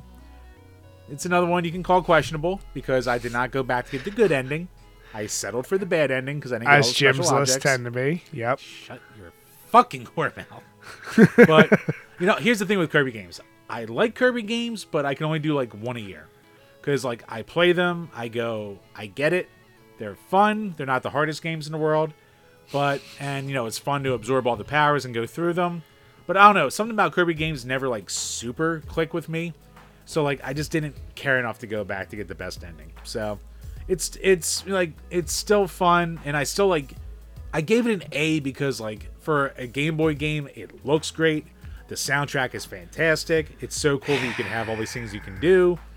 But yeah, it didn't keep my attention enough to be the S that most people would give it. The fact that you gave Mega Man 2 a B and you're giving this an A. I don't like Mega Man games. They're all bullshit and 2 is the most it's suggestible. so much better than any Kirby game. Period. Debatable. Debatable. There's so much bullshit in Mega Man games. Artificial bullshit for artificial difficulty in Mega Man. Fuck you Mega just Man. like sucking. That's why you like Kirby. That's it. I like what I do best.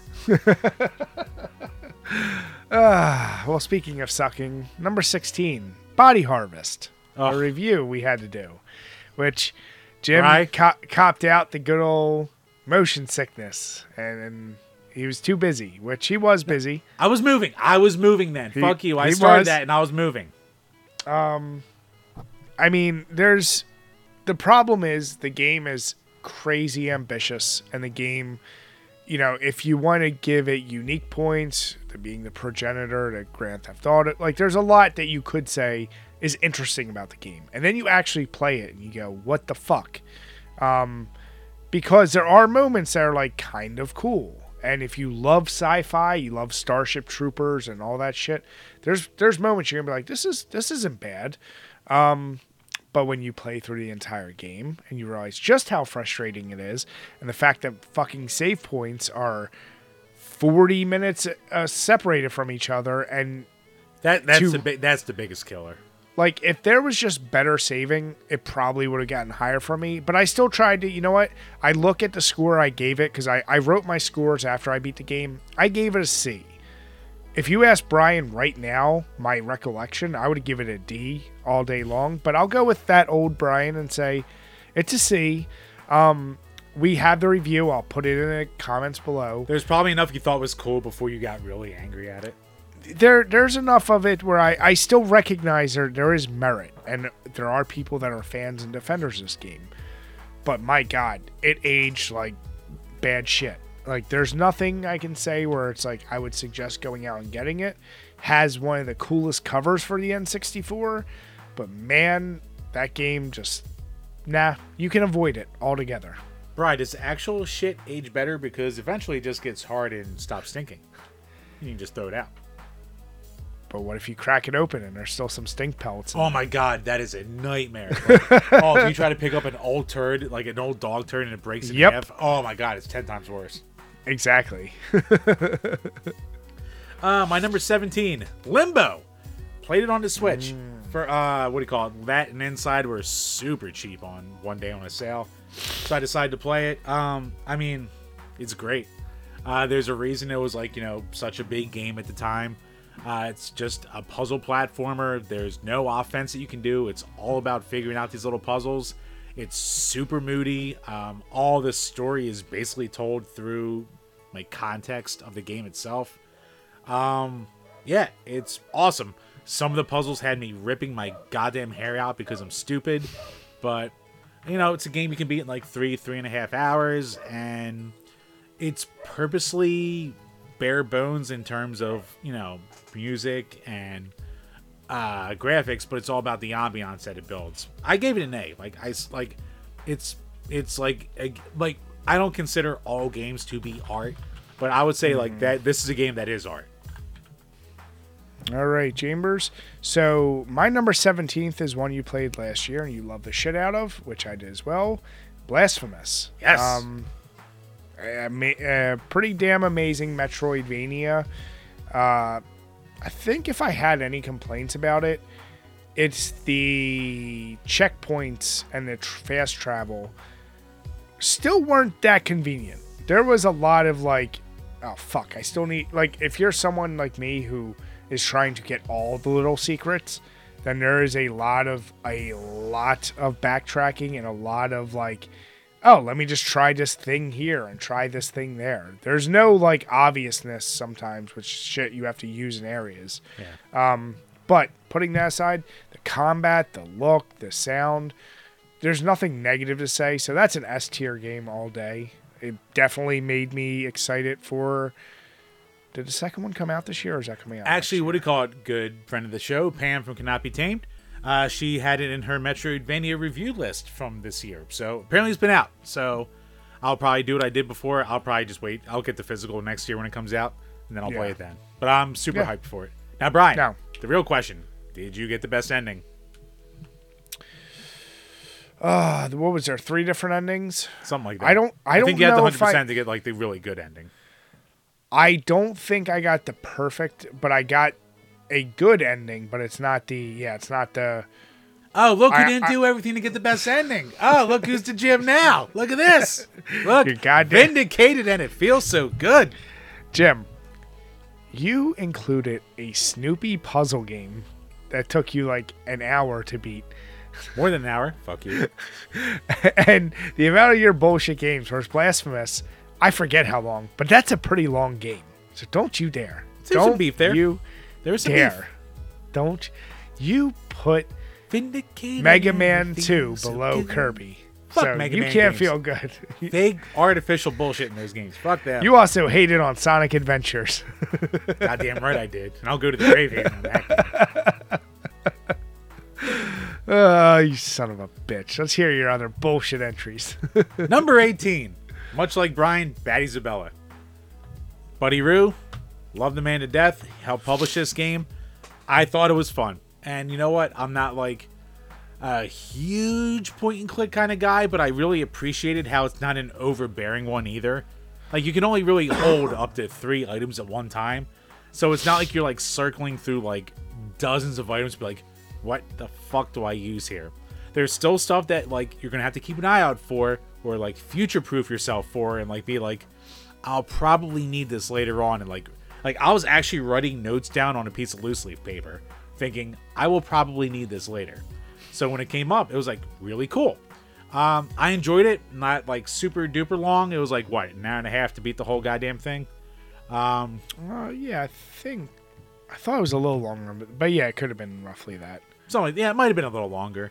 And there's actually like a super secret like room that you can go to, which um, I'm not gonna spoil it. But you have to like go through and get like all these like you know little tarantula items that you can collect, but they're event based. So if you missed them, you missed them. So, but I will say it's very cool the thing that they have uh, as the secret unlock because it's very close to Brian and I for this arcade game. So no, it's cool, and I really did like like the humor was like hit or miss, but I still thought it was pretty good in general. And there were some parts where I was like, oh man, they drew some really like kind of fucked up artifacts in this game, and it's like actually like there are boss battles and a point and click, which I've never seen before. So I gave it a B. Obviously, it's a point and click. It is what it is, but I think the positives outweigh the negatives. I also have the actual cartridge and box in my collection. Um, I think it's a very cool game, and it's definitely one you should support. Number or go 18. to or go to its itch.io and play it for free if you want to. Whatever. Yeah, but support them. Yes. Number 18, Mortal Kombat 1. Uh, very anticipated game for myself uh, as a huge fan of the Mortal Kombat series. Feel like they could they haven't had a miss since 9 and um, this game is fine. I, I can't say for how much I've praised all the story modes from the previous Mortal Kombat games. This one I kind of feel like they were just kind of phoning in. It didn't it didn't wow me. the whole Kameo system. I've never been a big fan of the tag aspect in games, like Tekken Tag Tournament, the Marvel vs. Capcom, like shit like that. I don't know. Like there's something I'm not a fan of with that. And while it does add a layer of depth to it and interesting combos and finishers and whatnot, I don't know. It just kind of takes away from it for me. And the cast of characters they chose are so fucking weird. To have like Tanya and Reiko and, and these like, Yeah, why is Tanya in a prequel? That's weird.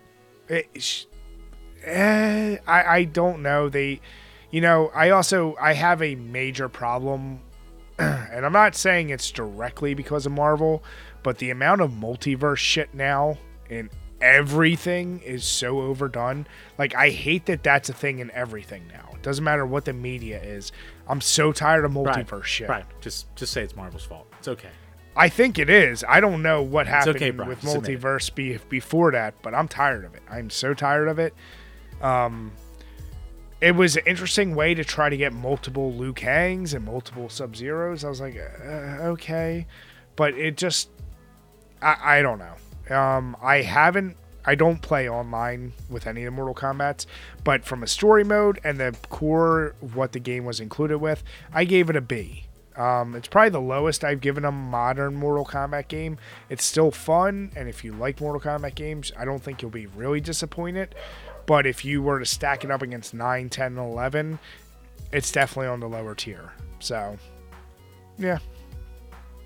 Eh, disappointing. But well, I mean, I don't know what I was expecting going into this. Game 19, Rival Turf on the Super NES. Oh boy. Um, so I played this because I was like, man, I need to start filling out this fucking list before the end of the year. And uh, it's on Nintendo Switch Online on the Super NES version. It's a beat 'em up. I like beat 'em ups, so I'm very forgiving of them. Fuck this game. Fuck everything about this game. The hit detection is awful. The music is awful. The weapons do nothing. Um, the only thing it had going for it at the time of release, because it came out like shortly after Final Fight, is that you could do two player co op. But fuck this game. It's a disaster. Brian, I have played some dog shit this year. I played some dog shit last year. I never gave any game an F. I'm giving this an F. This game is a disaster. Stay far away. Never. d- And all three of the games are on Super NES Online. There's Rival Turf, um, uh, I have the Peacekeepers, and one of the other ones, ba- oh, Brawl Brothers. Apparently, they're better. Uh, I started to play a little bit of Brawl Brothers. I was like, well, they say it's better, and I played like for two minutes. I was like, no, fuck this. Like, it feels like it again. Like, I can tell it's a little bit better, but not better enough. No, fuck it. No, n- never, never play Rival Turf ever. Jim, so you didn't like it. Uh, you know, you know, it was, it was cute. So here's my first entry, and you'll see the integrity between me and Jim. Uh, I decided. To I play through Rival Turf. God damn it, I have integrity. I decided to stream. Uh, I found these fan-made horror games uh, by it go, he goes by 8-bit slasher. I don't know his real name. You wouldn't know Rue if not for me. I have integrity, and I support the little guy. Fuck you. Well, this little guy started making these. You wouldn't know 8 bit was- slasher if not for me, so fuck you again. This is actually true. Um, but it was under Fista Productions. But yeah, 8 bit slasher. He made four games Friday the 13th, Return to Camp Blood, Halloween, October 31st, A Nightmare on Elm Street, Son of a Hundred Maniacs, and Candyman, Be My Victim. I streamed all four. Uh, you know what? Like, considering the fact that you realize these games were made starting with a kid when he was 15 and he took it till, I think Candyman, he was in his 20s. Um, He did them in like the 90s, right? When he bet. Yeah, very, very long time ago. And they're demade. You can play them on the NES if you actually get the carts. Um, I played them on PC and streamed them. And you know what? There is a love letter to each of those movies. There's enough little like Easter eggs from the movies, but they are extremely simple. They're flash games. There's like I I can't be like, oh my god, it's amazing. But for all four of them, and the fact that you can play them free from um, itch. IO. Are they on itch.io? All right. Yeah, thought they, were are. on like his personal website too. I guess. Maybe You can get them from itch. his turf. Yeah. Yeah. you can get them from either place. Um, so I combined all four. TJ actually was like, "You should count each one as its own game, like Jim would," but I was like, "No, I'll, I'll give all four as one entry." He's right. I know this is gonna seem mean. It's still a C. Like in good conscience, I can't claim they're great games. I can't even claim to recommend them unless you're a real diehard horror fan of these franchises or you're looking for something goofy. Each one, I will say, some of the difficulty, like by Candyman, it was way more difficult than I thought it was going to be. And there's nice little Easter eggs to the previous games in each one. I love that stuff. So a C is like the level I give for the normal folks. If you're a big horror fan like me, I enjoyed them probably at a B level, but C is really in good conscience where I can give it. So terribly impressive. I couldn't make these fucking games. So 8-bit slasher, great job. I hope one day you decide to make something else. Oh yeah, for like a fucking 15 year old kid, he made some cool shit. Yeah, for sure. Uh, my next one, number 20, the House of the Dead remake. Man, like when I was a kid going to the movie theaters, like there were those games in the the arcade of the movie theater that I was always go to. It would be like Time Crisis, maybe a Tekken, and House of the Dead was always one of them as well. I really, really wanted to like this more than I did, but like, it, it's the same crew that did the Panzer Dragoon remake, which I also didn't like, but I didn't get far enough in it to have to force myself to beat it. And it's not like playing through House of the Dead takes super long, because it doesn't. But something just felt so off the entire time I was playing it. And I was so goddamn disappointed. And it's still like a year and a half, at least a year since it was first released, this remake. And it still just like felt wrong for whatever reason. Um, I know the Switch might be slightly worse performance wise than the other versions, but I've never heard anyone talk up any version of this game. So I'm not going to think I'm missing out on that much by playing it here. But yeah, I mean, look, the biggest thing going for it is it's still House of the Dead, so you have that goofy fun. And like you know, if you put it on the TV, you kind of have the motion controls like a gun with the Joy Cons. But outside of that, it's still a D. It's still just like it's it's a mess, and it should not be a mess. Yeah. Yeah, that one. Uh, between hearing you and gaming off the grid talk about it, took any uh, wind out of my sails to try it out. So Yeah, even like I like for as much as you fap the horror, you would not have fun with it. yeah, exactly. So uh, speaking of games, though, horror shooter, one that's flown under the radar for me forever, and I'm such a fan of Doom uh, clones. I'll call them.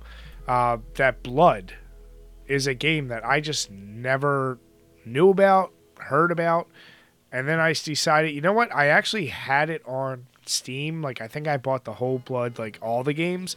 Uh, have you ever played that? No, never did. Heart.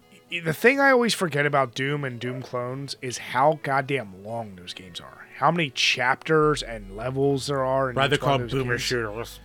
Yeah, I don't care what they're called. My God, I always my memory of Doom and like Duke Nukem 3D is like, oh yeah, a game I could beat in like two hours. Fuck that. Nope. These Nope. games take Nope. forever. But um, like shooters of that time, this one is more of a. I want to call it like medieval, and you have some really interesting weapons. Like you have a voodoo doll you can stab, which fucks people up. But a lot of it is your basic double barrel shotgun, dynamite, Tommy gun. So um, you're going against a lot of like these demons who like fucked you over because you yourself was a demon, so you're a demon hunter. It's so much fun, It- but it is terribly long. So if you can't deal with how long it's going to be, I'll warn you. You know, you might not enjoy it. Me personally, I love these kind of games, so I gave it an A. My biggest knock is how long it is, and after some point, considering how many levels there are, you cap out with the experience of guns pretty early. So now you're just kind of going through and fucking everyone up with the best guns almost all the time. Ah, so that that can get a little bit repetitive, but still, definitely try it if you want to waste 10 to 12 or 13 hours. Nice. Uh, my next number twenty-one, Musha on the Genesis. Uh, one of the like, definitely one of the most expensive games on the Genesis. Probably my most expensive game in my collection. Um, you know what? It is awesome though. Uh, they wound up making it's an early game for the system. They wound up making a heavy metal soundtrack for the Sega Genesis. Uh, beautiful big sprites and graphics in there, big boss battles, uh, very very fast moving action, multi layered parallax parallax scrolling with the backgrounds. Like they pushed the system to what they could in 1991 for what it is. Um, yeah, I mean it's awesome. It's an S. Do not spend the money for a cartridge because no matter how good a game is from that era, for how rare it is, for how old it is, for how cool it is, no game is worth that kind of money. Uh, this is one for whatever reason I wanted for my collection, and I bought it eight years ago for probably a third of the price that it goes for now. But even then, I would say, you know, pushing it then, definitely not worth now. But it's still a very cool game, emulated however you can. I believe it's on the uh, one of the Genesis Minis, like one of the Japanese ones, and it might be on Switch Online. Maybe not yet, but however you can do it, just emulate it. Yeah, I still don't believe it's that good. I think you just still have the you own it, so you love it. But we'll oh no, I'm definitely trying to justify my purchase point too. but I will 100% believe that. But you know what? For the price that it is, at least it's really, really, really fun and good. So uh, my next one, Alone in the Dark, the original game, uh, the the game that inspired the engine behind Resident Evil, the reason we had tank controls. Uh, it obviously has its own love and fan base, and you know it's a crime it took me this long to play this. Now I I will say I played on Steam, so I can't say how it was back when it was originally released. I'm shocked at even with the tank controls and how they were, how smooth the game was. Um, the soundtrack is actually really, really well done, and it has all the goofiness you would expect of a game of that type. But it also has some moments of like legit, like oh shit, like okay, like there's some legit gore and horror into it. Um, I gave it a B. I don't even forgetting the fact, putting aside its historical context, like as a game, I think you could still play it this day and age and have fun with it. But you know what? Honestly, even I got to a point where I was like, I'm just going to use a guide to remember where things are because this is one of those tricky games where your inventory, it doesn't tell you you don't have enough space. It actually does it by weight, but it doesn't warn you when you have too much weight. It just at some point says you can't pick this up. You're like, the fuck are you talking about? Oh, that sucks. So you have to just drop things in areas and remember where you dropped it and come back and get them later. Which at that point I was like, I'm gonna use a fucking guide and just that helps you recommend where to drop things. Um, still, definitely a B worthy. Try it out if you love horror games and you want to know where most modern games stem from. Give it a try. Nice. Uh, my number 22, Thunder Force 3. Uh, so Musha is a vertically scrolling shoot 'em up. Thunder Force 3, the horizontally sh- shooting one. And um I mean, it's another one that's it's an earlier Genesis game, but the graphics are great. It's, you know, bright and colorful, very detailed for the bosses. The music is fan friggin' tastic. And it's one that's it's like Musha, it's very approachable for people who aren't good at shooters like I am, but it's still like not a cakewalk, like in any sense of the word. So you're gonna have to replay a lot of the levels to figure out the little tricks and quirks. There's one level where um, the level will like pan up and down. It's like a cave that will collapse on itself or raise up. We can go down wrong, i like you know, wrong parts, and that'll fuck you over. So there is some stuff you have to learn, but still, it's like it's very approachable, and like you can do the first couple levels in any order, so you can like it's nice you can practice that way, and then the last three levels are you know in a set thing. But nah, I mean you know what? It's very good. I gave it an A. Like I didn't like it as much as Musha, but for its time and for what it is, it's still like an extremely good game. Maybe a little too easy for what it is, but I mean, it's still a shoot 'em up, so like an easy shoot 'em up is still gonna be harder than like a lot of games out there. Hmm. Okay. My 22 is by far the most bullshitty and the standard for Jim's list is Jack in the Dark, which came out after Alone in the Dark and it was before Alone Wasn't in that the a Dark fucking 2. demo? It's labeled as a demo, but when it got downloaded, it was listed as its own game. And I was like, what is this? And I decided to play it. It's extremely short. If you know what you're doing, you can probably be in 20 or 30 minutes. If you don't know what you're doing, you know, you're stuck in a I think it's a Christmas toy shop during Halloween because there's elements of both. And all the toys are like haunted and you're just trying you're a little kid trying to get out of it. Um that's why I'm acknowledging it's a complete bullshitty thing. Um but I was like, you know what, whatever. I'm gonna play it. Right. Who would I be to argue such a point? It's a D. Um, maybe just because it is a demo, whatever the reason. For all the things I liked about Alone in the Dark, Jack in the Dark is like, there's zero reason to play it. Even if you wanted to do your franchise with Alone in the Dark, I can say you can skip that one and still count. Like you don't need to do Jack in the Dark, just skip it. Um, I mean, is a Jack in the Dark really in that franchise, or is it just like you know a spiritual successor kind of thing? I- it's always labeled as coming with Alone in the Dark 2 or as a special edition for Alone in the Dark. So I don't know the true history behind it. It's one though you don't ever need. I, I did it for you. You guys don't gotta do it. You're you're absolved. Ah, Ryan, the nostalgia critic of our page, doing it so you don't have to. Damn it. All right, my final game, going out with a whimper. AEW Fight Forever. I fought with our buddy, good old nerdy Nick and Josh, about this on their podcast. Uh, we talked about the Bring the Boom edition that they are releasing for the holidays. And I was like, I I had a code that I won from a Twitter raffle, so I was like, well, I have no reason to not play it for the page. God damn, man! Like, I know they brought in a lot of the people who worked on like the old Aki engines for like No Mercy and Revenge and stuff like that. They wanted to bring that that feel, and they kind of did. They kind of did because if you just pick it up and play it, you'll go, "Oh, that's a nice little nostalgia bump."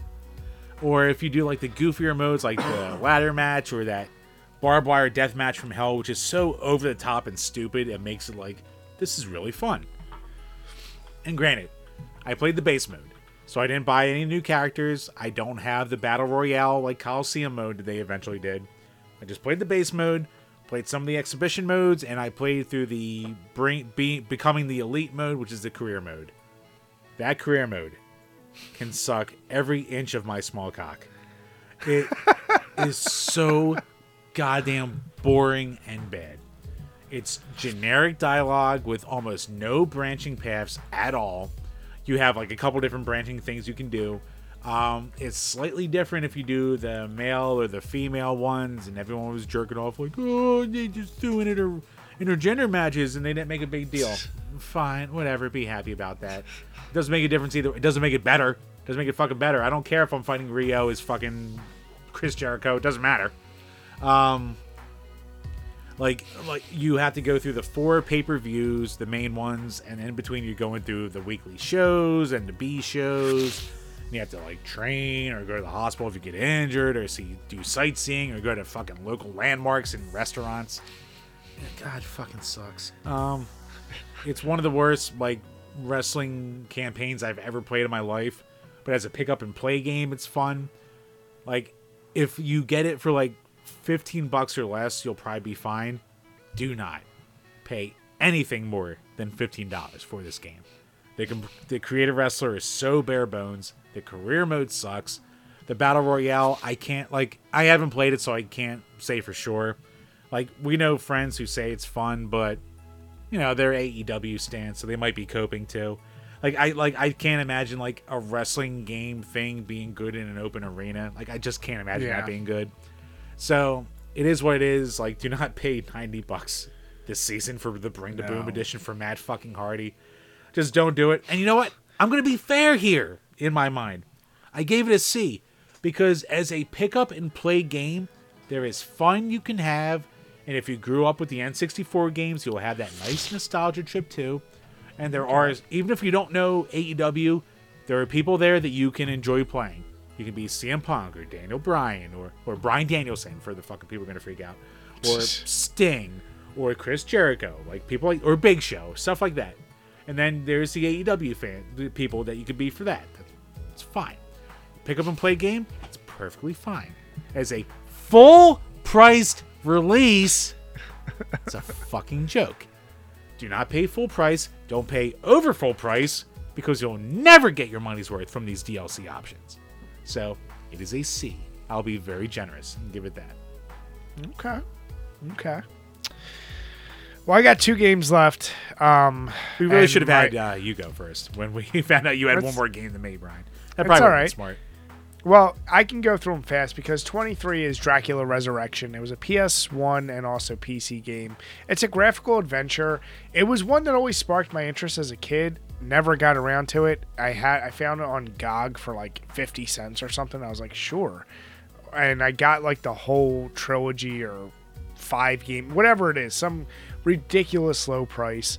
Um, point and click, but done in an extremely 90s stylized version. Plenty of FMVs in there, which they tug at my heartstrings. I am a sucker for.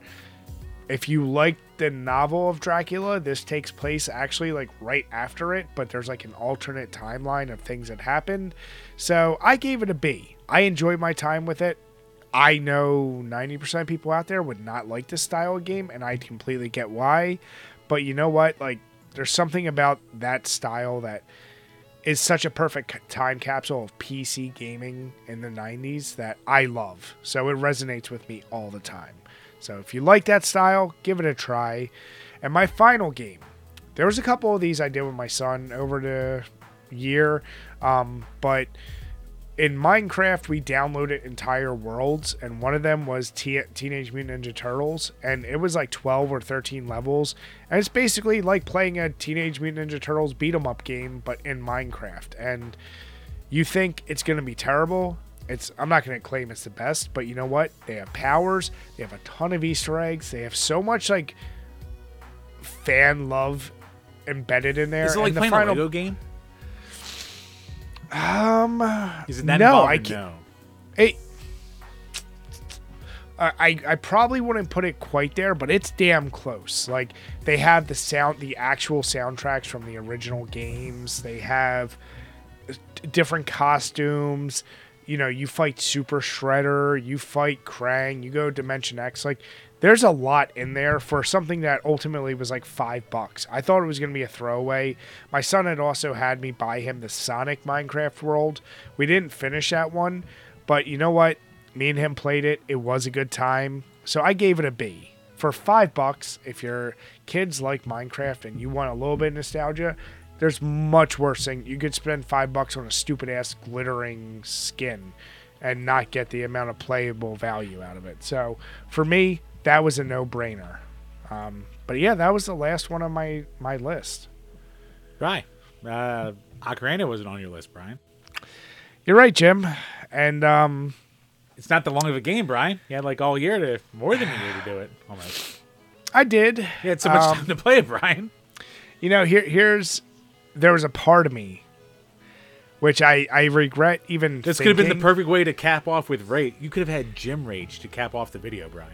You know, I don't think you know. Here's what's going to be disappointing about that game. I don't think it's going to be bad enough for me to hate it to make it interesting. I think it's going to fall in a nice medium. It was fine, if not a little boring for me. Which I know will outrage some folks, but for me, it's like not enough where I hate it. But I, I can almost put money down that I'm not going to walk away from it going, oh my God, I just played a game that changed my life. I know that. And here's the deal, Jim. I was going to consider throwing Legend of Zelda in there as a franchise, but I was like, oh, fuck no. I thought about it. I was like, there's there's no way. There's I was gonna say, absolutely. Like you still just have to beat the fucking game, Brian. So that's gonna be oh, one no, gonna I do. That's gonna be a waste I'm- of your time now because you can't count it towards the list. I'm going to beat it, but you know what? I already. So I think I asked you at the beginning have you, do you have any franchises? And I know you named one, but have any other popped in your head while we were talking? Not yet. I'll have to look through all my shit, like my endless shit. I just have so much shit. I'll have to look through. But no, Rocket Knight stood out at first, but I have That's to figure out whatever else. Yeah. So I know I'm going to do Duke Nukem. I have two more that popped in my head while we were talking. One, Maybe 'cause he- Quake. Quake is like four games. I could maybe do Quake. yeah, those probably aren't too bad. Um, I th- I thought Final Fight because the original actual main series is only three games, and I'm like, that's an easy go through and beat them. And then you have Streetwise. You defended Streetwise more than I did. One of the few games I Oh no. I just laughed the shit out of it that I've never seen someone buy a game and return it in the same game. Same that game day. fucking sucked. That game was so goddamn bad. Um, and then I thought, now let me ask you: Is this breaking the rules? Uh, it's not an actual franchise, but If what if I you, ju- then yes. what if I beat just all the Die Hard games that exist? I think there's five or six of them. I'll, They're I not a- count that. I They're count not a franchise, but you know what? I did love Trilogy, and I've never. I think I played a little bit of the NES game, but I haven't played any of the others. I was like, you know what? I feel like they could be interesting. And you got to make sure you play the uh, PC Engine exclusive, Brian, Why would I do that, Jim? because it's a Die Hard game. You have to do it. It's- it counts. You don't have to do version differences. No, no, it's not a version difference. It's its own game, Brian. I don't Hey, believe you know what? I'll tell you this. It's not bad. We reviewed Bloody Wolf. You kind of like Bloody Wolf, right? It was okay. It's like Bloody Wolf. Well, I know it's gonna be better because Famicom is bullshit. How? No, it's on the PC Engine, Brian. You shut your fucking whore mouth. They're all the same. It's not the same. Or no, TurboGrafx. It's all the same. Well, yes, TurboGrafx and PC Engine are the same. Yes. Yeah, and they're both bullshit. no, but I'm trying to think obscure shit like that for my list. That's why I think I can. I know I can do Ocarina because I need to do it because I don't ever want to get the itch in the future to have to borrow it from you again. I just want it done so I can walk away for good. That's it. Yes. That's all I want, Jim. Yes, you should. Ah, so Chambers, I guess in closing, what was your favorite game you played this year out of that list? I think you only had what, two or three S's. I had three or four. Uh, Mario Odyssey. That was my that favorite. should go to. That game. That game was just. It's a delight. Like if you've never played it, just go out and fucking play it. You won't be disappointed. Yeah, yeah. For me, story would have been Last of Us, but Blasphemous was pretty good, and Resident Evil Four was good. I'd I'd probably go Resident Evil Four. Last of Us though, story that would win it all day long. I mean, Um, and until I played XCOM last year, that was my game of the year last year. So Yeah, yeah, no, it makes sense. But you know, Jim and I want to say it's been a fun ass year seeing what you guys have beat, and you guys, like I said, some of you have killed it. Some of you were giving yourselves way too hard of a time for not getting to 23. Don't worry about that shit. It's just about you trying new games that you haven't, just like this franchise do you, do you want to play Rival Turf to hit 23 like I did? Do you really want to do that? I don't Yeah. want to do that.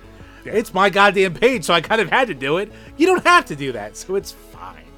Gaming should never be a chore, and with next year with Beat Five franchise, if you can't beat five franchises, don't stress about it.